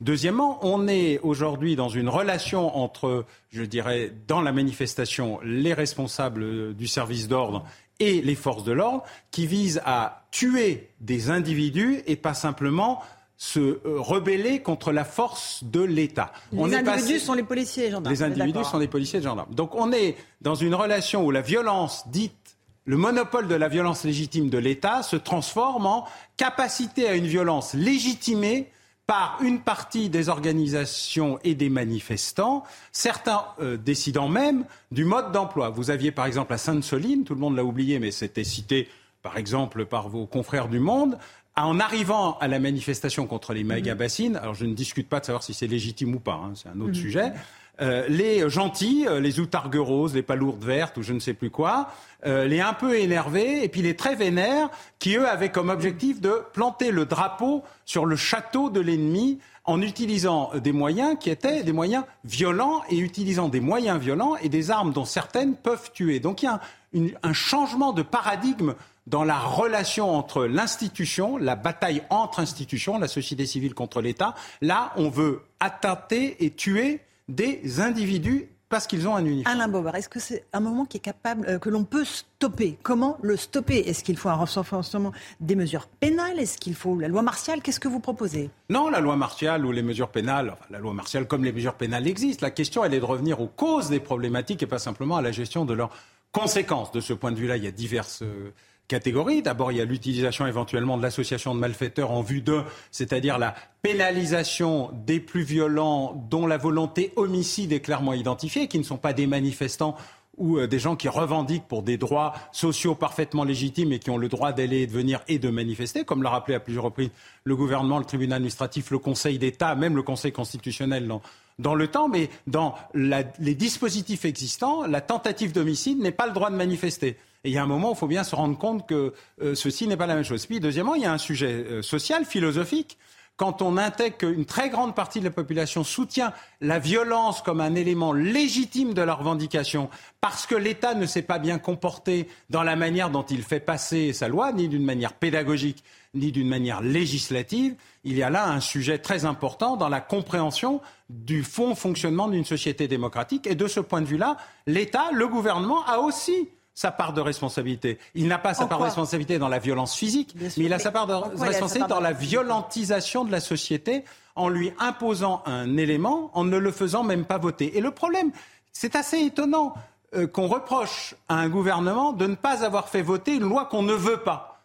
Mais ce qui est important dans ces cas-là, c'est l'emballage. C'est la manière dont on parle aux gens. Et de ce point de vue-là, ils se sentent méprisés, contourné, frustré d'un vote démocratique. Et d'ailleurs, il y a encore un parcours d'obstacles demain avec la décision du Conseil constitutionnel probablement négative sur le deuxième référendum, mhm. d'initiative euh, partagée. Et puis, euh, au mois de juin, avec la proposition de loi du petit groupe Lyotte, mais qui est celui qui fait les majorités ou les minorités au Parlement et qui serait capable de faire voter un texte revenant euh, sur la loi, en tout cas à l'Assemblée nationale, qui pourrait apparaître comme une, défaite politique pour le gouvernement, une réussite sociale pour euh, l'opposition. Mais qui ne changerait rien à la loi.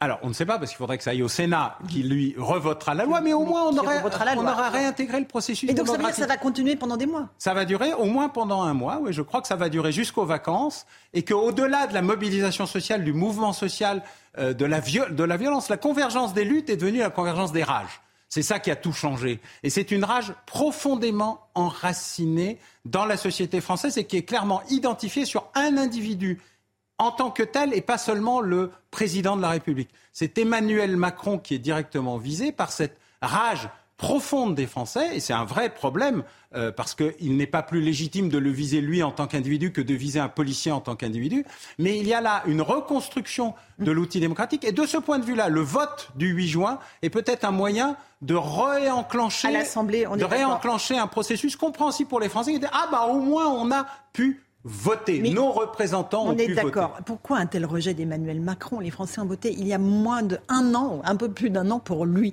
Ils se sentent trahis. Euh, ils se sentent, euh, ils ont été obligés de voter pour lui? Qu'est-ce qui s'est passé? La question, c'est ont-ils voté pour lui ou ont-ils voté contre l'autre euh, candidate? Quelle est la nature exacte de l'adhésion à un candidat? Vous savez. au premier tour, on choisit, au deuxième tour, on élimine. donc, on est plus éliminé que choisi. Et puis, le deuxième sujet, il est pourquoi cette réforme alors que l'autre, celle qui aurait permis de rassembler plus de Français, qui aurait permis de trouver plus de soutien.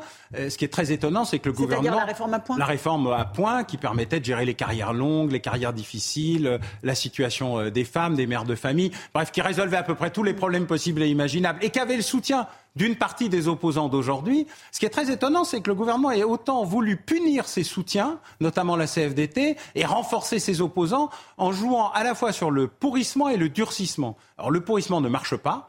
Le niveau d'adhésion des Français euh, au mouvement social reste constant et très élevé. Le mouvement de détestation du gouvernement croît. Euh, le mouvement de confiance du gouvernement ou du président de la République baisse. Donc ce, choix a été totalement euh, euh, c'est, le gouvernement a choisi la boussole qui montre le sud, donc évidemment il y a un problème. Et puis tout ça a été fait pour éviter euh, le déclassement de la France dans sa notation internationale, c'est-à-dire le coût de sa dette. Ça n'a pas marché non plus. Patatras. Fitch vient de, réduire la France à AA moins, ce qui veut coûter un demi-point de plus de coût euh, des emprunts français. C'est très cher à payer. À la fin, cette réforme n'aura pas rapporté grand-chose, aura coûté énormément et surtout aura cassé la confiance qui peut exister dans le système démocratique. Il est le temps probablement de le réenclencher et c'est peut-être la chance du 8 juin. Je pense que la proposition de loi du groupe Lyotte, loin euh, de renforcer la difficulté, même si ça renforce un élément du parcours d'obstacles, est de nature peut-être à renforcer l'idée que peut-être la voie démocratique et la voie parlementaire restent la meilleure plutôt que la voie insurrectionnelle. J'aimerais revenir sur euh, le niveau de violence et l'acceptation de la violence, euh, au fond, par la société française. On a fait un sondage IFOP fin mars, et en réalité, depuis, il y a de moins en moins de personnes qui condamne ces violences. On a un glissement petit à petit sur le fait que, en fait, la violence, c'est le seul moyen de se faire entendre. Ce qui est absolument catastrophique quand on voit les policiers, un qui a été euh, grièvement brûlé hier. Euh, comment arrêter cet engrenage infernal? Bah, pour euh, arrêter la violence, il faut établir la confiance. C'est assez, simple, en fait.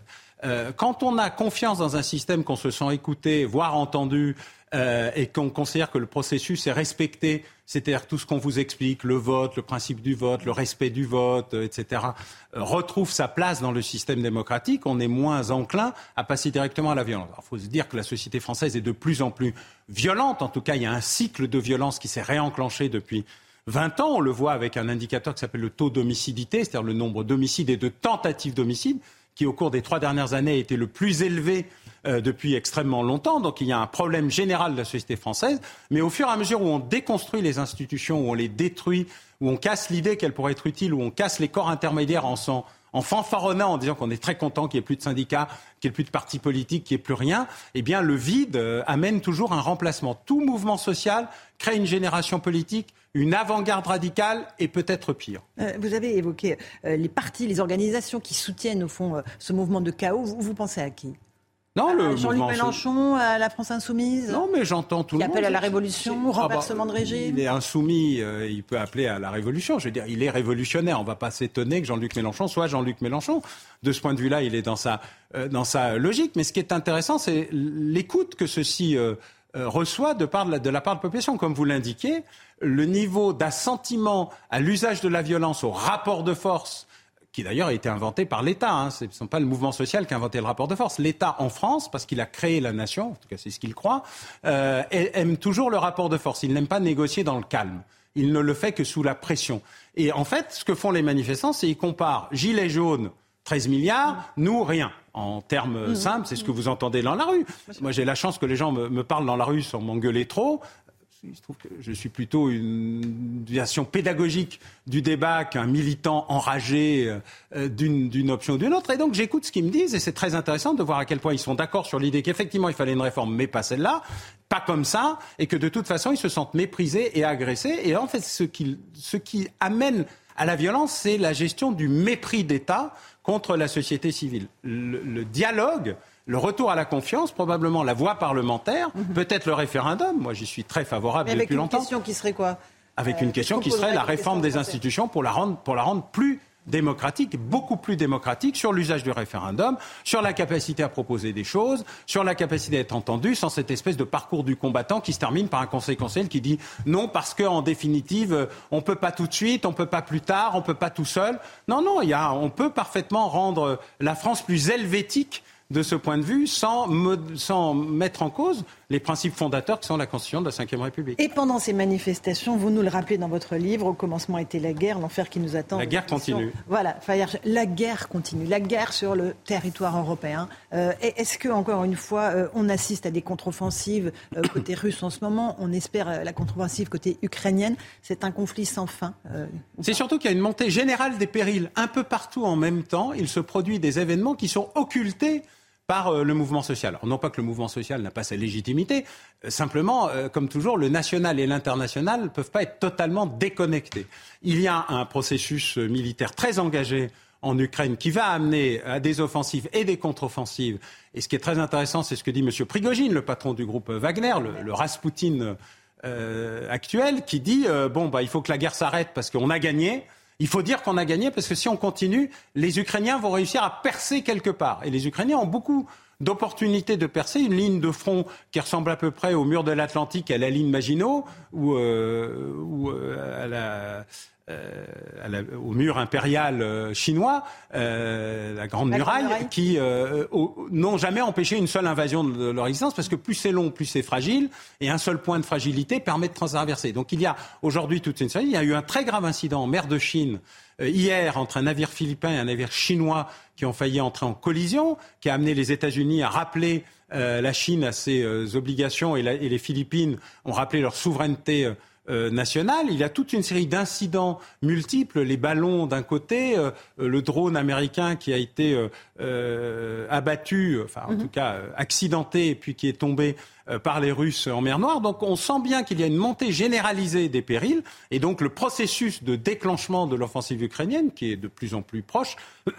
va amener aussi un renforcement de toute une série d'événements accessoires autour de cela. La guerre, c'est pas seulement le front, c'est l'arrière-front, autour du front, la désinformation, bref, les menaces multiples. Est-ce qu'on a tiré les leçons de cette guerre en Ukraine? Alors, nous, euh, la France, est-ce que la loi de programmation militaire, l'augmentation du budget euh, vont nous permettre d'être en, mesure d'envisager une guerre de haute intensité? Alors, l'augmentation du budget est considérable, euh, mais les choix budgétaires sont peu clairs, d'ailleurs, à tel point même que le Parlement avait renvoyé le document annexe en disant on comprend rien, c'est pas clair. Et le Conseil constitutionnel dit bon alors techniquement parlant, on n'a rien à dire sur la nature de document. Heureusement, on n'a pas à se prononcer sur le contenu.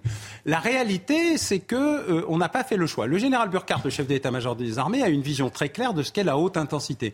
Le problème, c'est qu'il faut maintenant mixer avec ce qu'on appelle la longue intensité. On s'est bien rendu compte que cette guerre elle serait longue, très longue, très très longue, consomme des munitions plus vite qu'on arrive à en produire, que nos lignes de production ont été altérées, qu'on a géré nos armées comme on a géré le sanitaire, le sécuritaire, l'ensemble des services publics, en considérant qu'il n'y aurait plus de guerre et que tout ça est un problème comptable. On est encore aujourd'hui dans l'idée, comptablement, qu'il faut étaler la montée en puissance des forces armées euh, sur un temps très long. Or, euh, en 2035, on sera euh, dans l'après-guerre, je l'espère.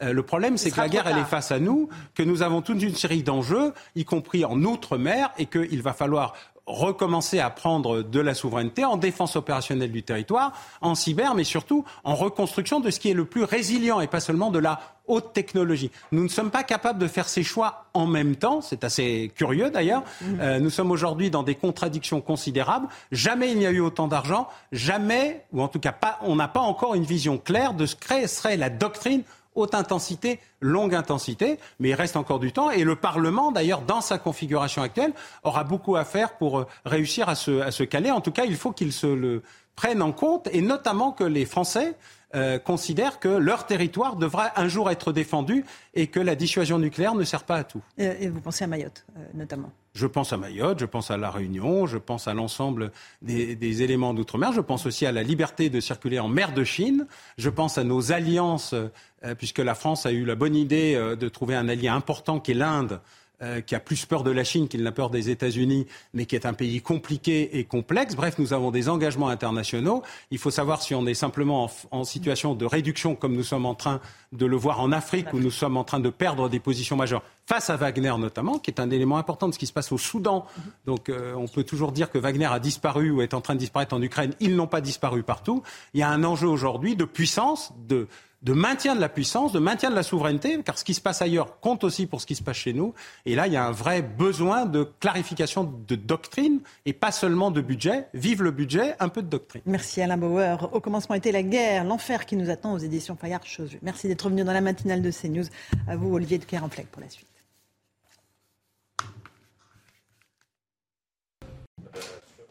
Et de retour sur le plateau de la matinale et à la une de l'actualité, les dégâts considérables au lendemain de la manifestation, notamment Chana dans la capitale. Et on rejoint tout de suite euh, Marine Sabourin près de la place de la Nation. Marine, vous êtes cours de Vincennes, c'est dans le 20e arrondissement de Paris. Vous êtes dans une rue où presque tous les commerces ont été caillassés.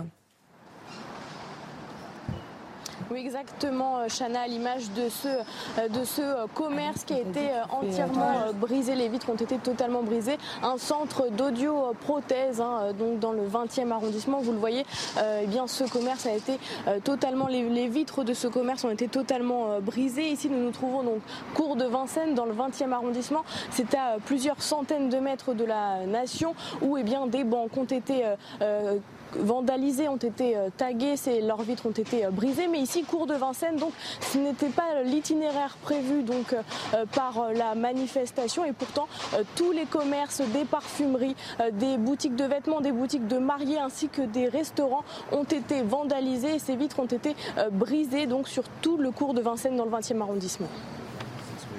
Merci Marine pour toutes ces précisions. Marine Sabourin en duplex de cours de Vincennes avec Charles Pousseau derrière la caméra. Alors une mobilisation importante, c'est vrai hier.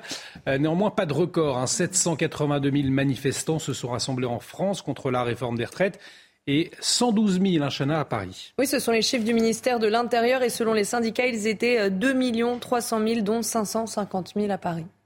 Les pompiers, eux, eh bien, ils tirent la sonnette d'alarme, empêchés d'intervenir ou caillassés en marge des manifestations. Ils craignent de ne plus pouvoir continuer de travailler. Hier encore, vous allez voir que la journée a été très éprouvante pour eux. Reportage de Vincent Fandège. Cette épaisse fumée noire était visible à des kilomètres à la ronde hier soir à Paris. Un important incendie s'est déclaré à l'arrivée de la manifestation place de la Nation. De l'essence aurait été utilisée pour déclencher le feu à l'intérieur d'un immeuble en chantier. Les flammes et l'essence se seraient ensuite propagées devant le bâtiment inhabité. Le camion à eau de la police est obligé d'intervenir en attendant les pompiers. Des personnes réfugiées sur le toit sont alors évacuées avec la grande échelle. Le drame a été évité de peu. Aujourd'hui, face à toute manifestation euh, qui, est, un droit pour tout le monde, il faut être extrêmement vigilant pour ne pas qu'il y ait de malheureux dommages collatéraux et en ce qui concerne notamment la sécurité euh, des concitoyens. Donc c'est cela qui est extrêmement important de, de souligner. Des feux qui mobilisent les pompiers autant que les forces de l'ordre les jours de manifestation. À Nantes, des véhicules ont été incendiés. Un bâtiment également pris pour cible. Image similaire à Lyon, où les locaux d'une mutuelle ont été saccagés, le matériel, là aussi, enflammé. Et la violence contre les forces de l'ordre est encore montée d'un cran. Hier, selon le ministère de l'Intérieur, ces nouveaux chiffres, 406 policiers et gendarmes blessés euh, partout en France. Parmi euh, les blessés, eh bien dans la capitale, 24 ont été transférés euh, à l'hôpital Chana. Gérald Darmanin vient également euh, d'actualiser le nombre d'interpellations qui monte à 540 personnes interpellées euh, partout en France. Gérald Darmanin qui incrimine l'ultra-gauche qui, selon lui, a sa part de responsabilité dans ces violences. Écoutez. Cette violence est plus forte, de plus en plus forte, dans une société qui se radicalise, notamment du fait de l'ultra-gauche. Et j'espère qu'on aura les moyens euh, techniques de pouvoir continuer à combattre cette violence. C'est le cas des drones et je m'en félicite. C'est la première journée, on a évité des drames grâce à ces drones et qu'il y aura évidemment des sanctions euh, judiciaires extrêmement fortes. Et on va regarder cette, euh, cette image forte euh, à Paris, cette image qui illustre, un hein, Chana, parfaitement cette ultra-violence hier. Oui, regardez, en flamme après le jet d'un cocktail Molotov, un policier à terre et secouru euh, par ses collègues qui tentent de l'éteindre, le tout encerclé par des manifestants radicaux. Alors ces jours ne sont pas en danger, mais je pense qu'on peut dire qu'on a évité le drame. On a évité le drame. Effectivement, on, va revenir avec vous sur le bilan de cette 13e journée de mobilisation à Moribuco, marquée hein, par de très nombreuses violences. C'est ce qu'on retiendra ce matin. Oui, c'est ça. Les services de renseignement avaient annoncé un 1er mai historique et vengeur et ils ne se sont pas trompés. À Paris, hein, le cortège s'était lancé euh, de la place de la République vers 14h10. 2470 opérations de contrôle avaient été menées en amont. Il y avait 5000 policiers gendarmes déployés et même des drones pour la première fois ce qui n'a pas empêché de nombreux manifestants violents d'intégrer le pré-cortège et de s'attaquer à des commerces, mais aussi à du mobilier urbain. Très vite, des tensions sont apparues. Les forces de l'ordre ont dû réagir rapidement pour affronter les Black Blocs.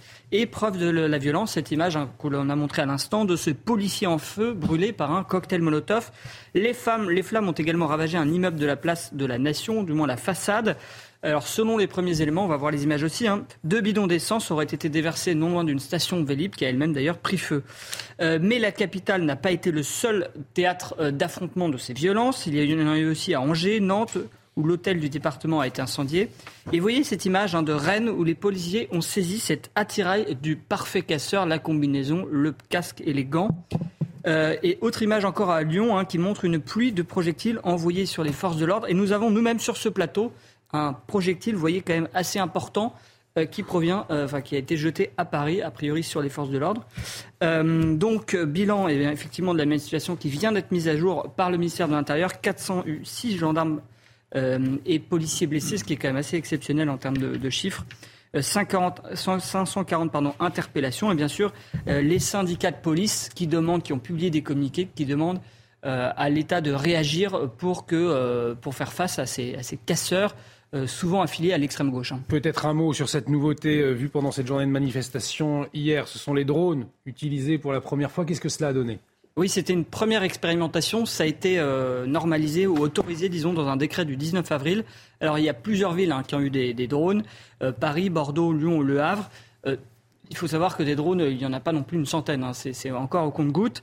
Euh, c'est encore un peu tôt d'ailleurs pour faire le bilan euh, de cet outil, mais on a vu déjà l'efficacité de ces drones à Lyon, hein, puisque euh, grâce à un drone, 33 personnes qui s'étaient introduites dans un commerce ont pu être, être interpellées. Alors bien sûr, ce n'est pas le drone qui interpelle les manifestants, mais il permet d'aiguiller euh, les forces de l'ordre et de repérer euh, les violences. Merci à Maury pour toutes ces précisions. Vous le disiez, des violences également euh, en région. Chana, on va voir hein, sur ces images prises à Nantes, notamment Paris, Toulouse ou encore Lyon. Hein. À Lyon, où 54 personnes ont été interpellées, 31 personnes à Besançon ou encore 23 à Bordeaux. Retour sur cette journée avec Geoffrey Defebvre.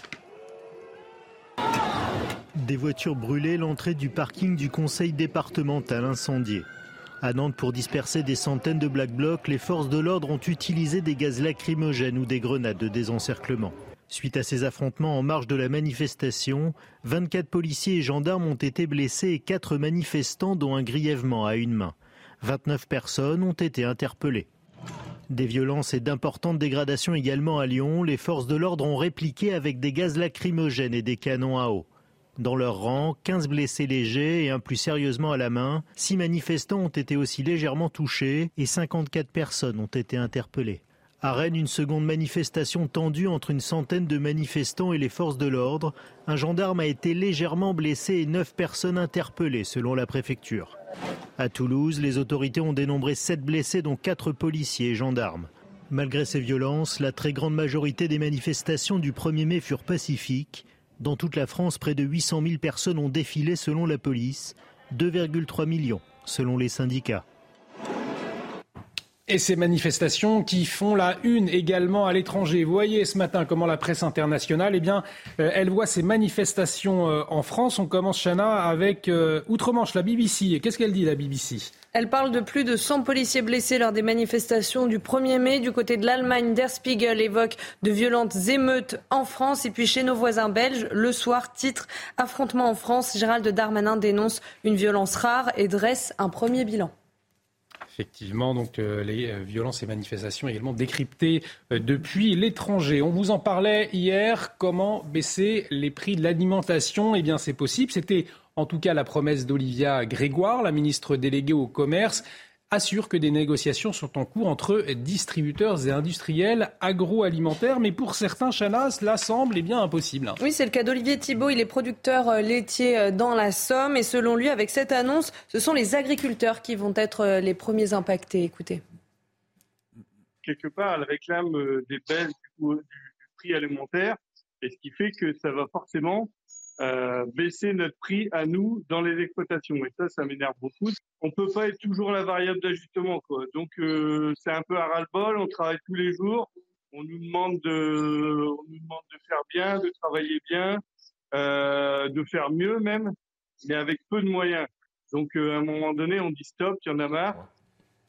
Vous avez pu suivre euh, avec euh, CNews cette opération militaire grandeur nature. Eh bien, clap de fin pour la mission Orion, cette grande bataille euh, simulée dans l'est de la France. Elle va se terminer en fin de semaine. Je rappelle que 12 000 militaires y participent, des Français, des Américains, des Anglais ou encore des Espagnols. Toutes les informations, notre envoyé spécial sur place, Antoine Estève. Alors comme vous pouvez le découvrir sur ces images, on a pu suivre en ce début de semaine la très grande contre-offensive des armées alliées ici sur l'opération Orion. Nous sommes dans le nord-est de la France, sur plusieurs départements, un front de 300 km de long, imaginez une centaine de kilomètres de large. C'est ce qu'on appelle un conflit de haute intensité. Alors pendant ces dix dernières années, c'est vrai que l'armée française a beaucoup travaillé dans le Sahel, dans le désert, avec des groupes terroristes armés dissimulés euh, sur des terrains très très grands. Eh bien là, non, c'est le contraire. On va travailler une guerre de haute intensité avec des matériels très modernes, avec un ennemi qui a quasiment les mêmes matériels que nous. Et c'est ça l'objectif pour l'armée française, c'est de former ces hommes à ce type de conflit. Euh, nous allons euh, écouter le colonel qui s'occupe de ce poste de commandement, qui se trouve juste derrière moi, qui est complètement dissimulé sous des euh, filets de camouflage. Je vous propose de l'écouter, on a pu le rencontrer. Nous, nous, voulons et nous devons nous entraîner parce que c'est parce que c'est nécessaire. Un pianiste de, un virtuose va, faire du piano tous les jours. C'est quel que soit le niveau qu'on a atteint, eh ben, on a toujours à s'améliorer, toujours à s'entraîner pour progresser. On va parler de la sécheresse. À présent, on en parle souvent, malheureusement trop souvent. D'ailleurs, c'est 47 départements qui sont déjà en alerte. Hein. Alexandra, c'est le sud de la France qui est davantage concerné aujourd'hui par la sécheresse. Oui, en effet. Le fait marquant concernant la sécheresse, Olivier, eh c'est qu'il y a de fortes disparités selon les régions, c'est-à-dire que toutes les régions ne sont pas logées à la même enseigne. Par exemple, sur les régions du Nord, comme la Normandie ou encore la Bretagne, on ne souffre pas de sécheresse puisque nous avons eu beaucoup d'eau euh, ces derniers mois. En revanche, sur les régions du Sud, notamment les Pyrénées-Orientales, le Gard, les Bouches-du-Rhône, les Alpes-Maritimes ou encore le Var, eh bien là, la sécheresse est sévère. Il faut savoir que 75% des nappes phréatiques en France manquent actuellement d'eau et c'est vraiment au mois d'octobre, septembre, octobre, novembre, décembre, même janvier, c'est-à-dire en automne et en hiver, et eh bien que les nappes phréatiques se rechargent et donc on n'a pas eu beaucoup d'eau euh, cet hiver et cet automne et donc conséquence, la France manque cruellement d'eau et a priori l'été 2023 s'annonce très chaud et très sec, ce qui ne ferait qu'aggraver donc cette sécheresse déjà existante. Merci beaucoup Alexandra. Alexandra Blanc, on vous retrouve tout au long de la matinée pour la météo du jour cette fois tout à fait. et à venir du beau temps. Et demain, exactement, aujourd'hui, demain, deux plus belles journées de la semaine. Allez, très on, on, en vient euh, à cet événement que beaucoup attendent, le couronnement du Charles, de Charles III. C'est dans quatre jours. Et ce matin, eh bien, on vous parle du trône qui sera utilisé pour le sacre, Chana. Et de nombreux restaurateurs euh, préparent cette pièce vieille de 700 ans pour qu'elle soit prête le jour J. Le détail avec ce Maya Labidi. Henri VIII, Victoria, sa défunte mère Élisabeth II et ce samedi 6 mai, c'est Charles III qui prendra place sur ce trône. Fabriqué il y a plus de 700 ans à partir de bois de chêne, les restaurations du trône de Saint-Édouard sont presque terminées pour le grand jour. Pour le début de la cérémonie et le couronnement de Camilla, le roi et son épouse ont choisi d'utiliser les Chairs of Estate. Fabriqués en 53, sculptés dans du bois de hêtre et dorés dans le style XVIIe siècle, les restaurateurs du Royal Collection Trust sont à pied d'œuvre pour les adapter au couple royal. De nouveaux damas ont été tissés, les chiffres du roi ont été brodés à la main pour remplacer ceux de la reine Elisabeth et du prince Philippe. Les velours des throne chairs font aussi peau neuve pour pouvoir être utilisés durant l'intronisation. De style XVIIe et inspirés des tabourets Tudor, ils ont été entièrement retapissés et les armoiries de la reine brodées à la main y ont été ajoutées. Enfin, une centaine de chaises de congrégation ont spécialement été fabriquées pour l'occasion et après le couronnement, conformément à la volonté du roi Charles et de la reine, elles seront vendues aux enchères et les bénéfices seront reversés à des œuvres caritatives. Le couronnement de Charles III, un événement à vivre bien évidemment sur CNews. Ce sera dans quatre jours. Autre événement, mais à New York cette fois, le Met Gala. C'était cette nuit. Les stars mondiales de la mode et du showbiz étaient réunies. C'était au Metropolitan Museum of Art, hein, Chana. Et cette nouvelle édition a rendu hommage à Karl Lagerfeld. On va regarder euh, les images ensemble sur le tapis rouge. Certains ont osé le costume de Choupette. Vous savez, le chat de Karl Lagerfeld. C'est le cas donc en dessous de ce costume. C'est Jared Leto. Voilà, vous le voyez, l'acteur américain. On a pu voir euh, Margot Robbie, Gillo ou encore Penelope Cruz. Et puis la superstar du tennis mondial, Serena Williams, est apparue sur le tapis rouge enceinte de son euh, second enfant. Cet événement reste très sélectif parce que je rappelle qu'une place au dîner coûte 50 000 dollars. Alors effectivement, on attendra un petit peu avant de s'y rendre. Mais nous, on a la chance autour de ce plateau, on n'est peut-être pas à ce dîner de gala, mais on a la chance d'avoir Brigitte Millot. Bonjour docteur. on, on, on, vous retrouve dans un instant pour la, la, la chronique santé. La chronique santé de ce matin, on va parler des, des, scandales alimentaires et des autres raisons qui motivent de nombreuses personnes eh bien, à modifier leurs habitudes de consommation. La chronique santé tout de suite. Votre programme avec Groupe Verlaine. Installation photovoltaïque pour réduire vos factures d'électricité. Groupe Verlaine, connectons nos énergies.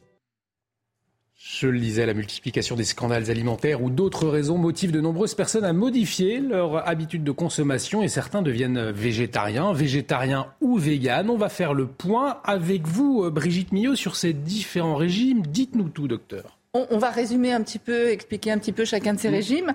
Alors, on va commencer par les régimes le flexitarien.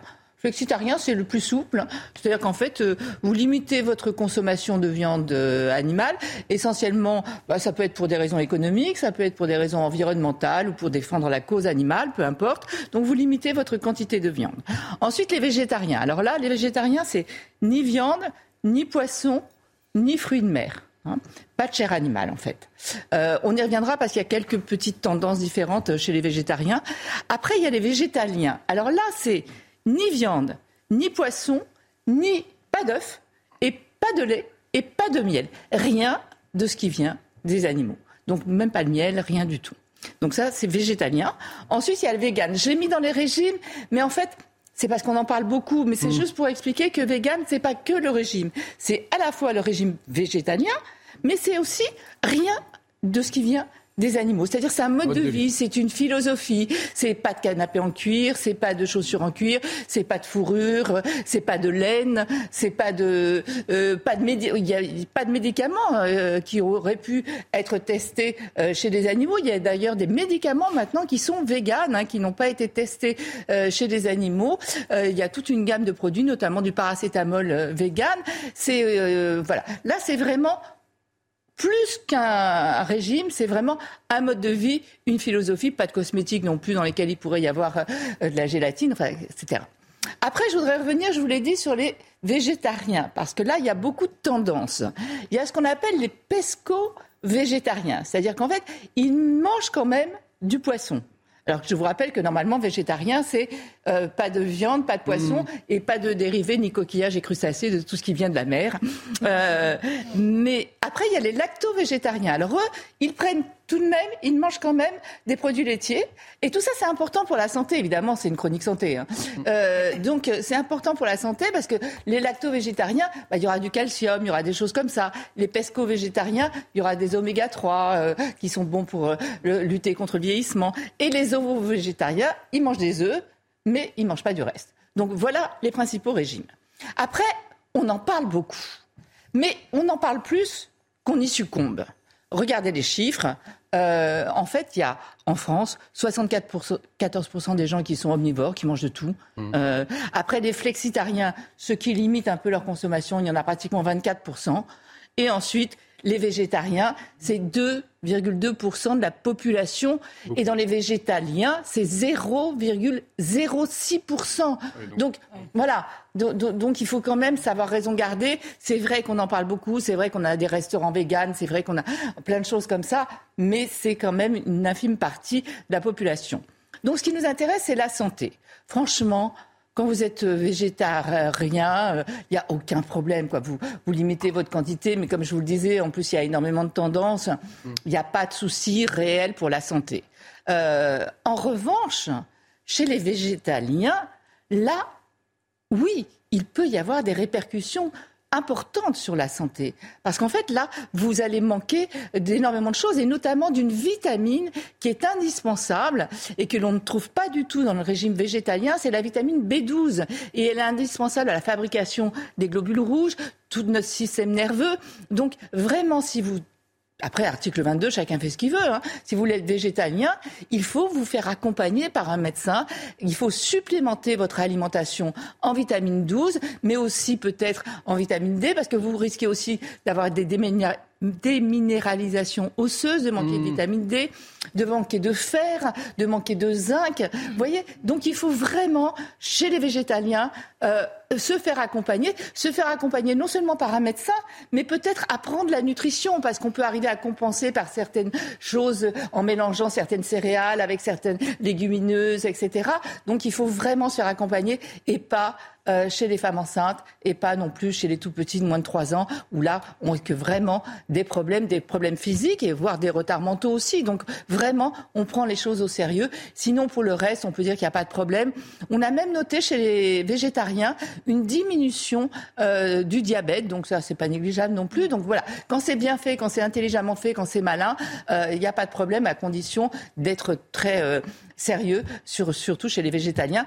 Juste une petite euh, parenthèse pour terminer. Vous savez que c'est la mode de la viande végétale. Oui. Ah Steak euh, euh, végétaux, mais c'est pas que la viande végétale. D'ailleurs, c'est aussi saucisses, bacon, lardon, mmh. tout ça. Alors ça, vous doutez bien que pour avoir l'aspect de la viande, la couleur de la viande, le, parce que c'est à s'y tromper. Hein, quand les gens vous racontent qu'il y a eu des tests d'ailleurs qui ont été faits, les gens se trompent le sang, c'est de la betterave, hein. mais euh, voilà. Donc vous imaginez bien que ça, ce sont des produits ultra, ultra, ultra transformés pour arriver à faire tout ça. Donc dedans, il y a des colorants, il y a des additifs, il y a tout un tas de choses. Donc attention. Message reçu. On peut y aller. En plus, c'est aussi cher que la viande. On peut y aller, mais on y va une fois de temps en temps. Euh, voilà, c'est vraiment un produit de haute technologie, ultra transformé, et notre microbiote n'aime pas trop ça. C'était votre programme avec Groupe Verlaine. Isolation par l'extérieur avec aide de l'État. Groupe Verlaine, connectons nos énergies. Et on arrive au terme de cette matinale. Un grand merci de nous avoir suivis. L'actualité continue sur CNews. Dans un instant, Pascal Pro dans l'heure des pros, bien évidemment. Un grand merci euh, à tous les cinq. Excellente journée sur notre antenne. À très vite sur CNews. Even when we're on a budget, we still deserve nice things. Quince is a place to scoop up stunning high-end goods for 50 to 80% less than similar brands. They have buttery soft cashmere sweaters starting at $50, luxurious Italian leather bags, and so much more. Plus, Quince only works with factories that use safe, ethical, and responsible manufacturing. Get the high-end goods you'll love without the high price tag with Quince. Go to quince.com/style for free shipping and 365-day returns.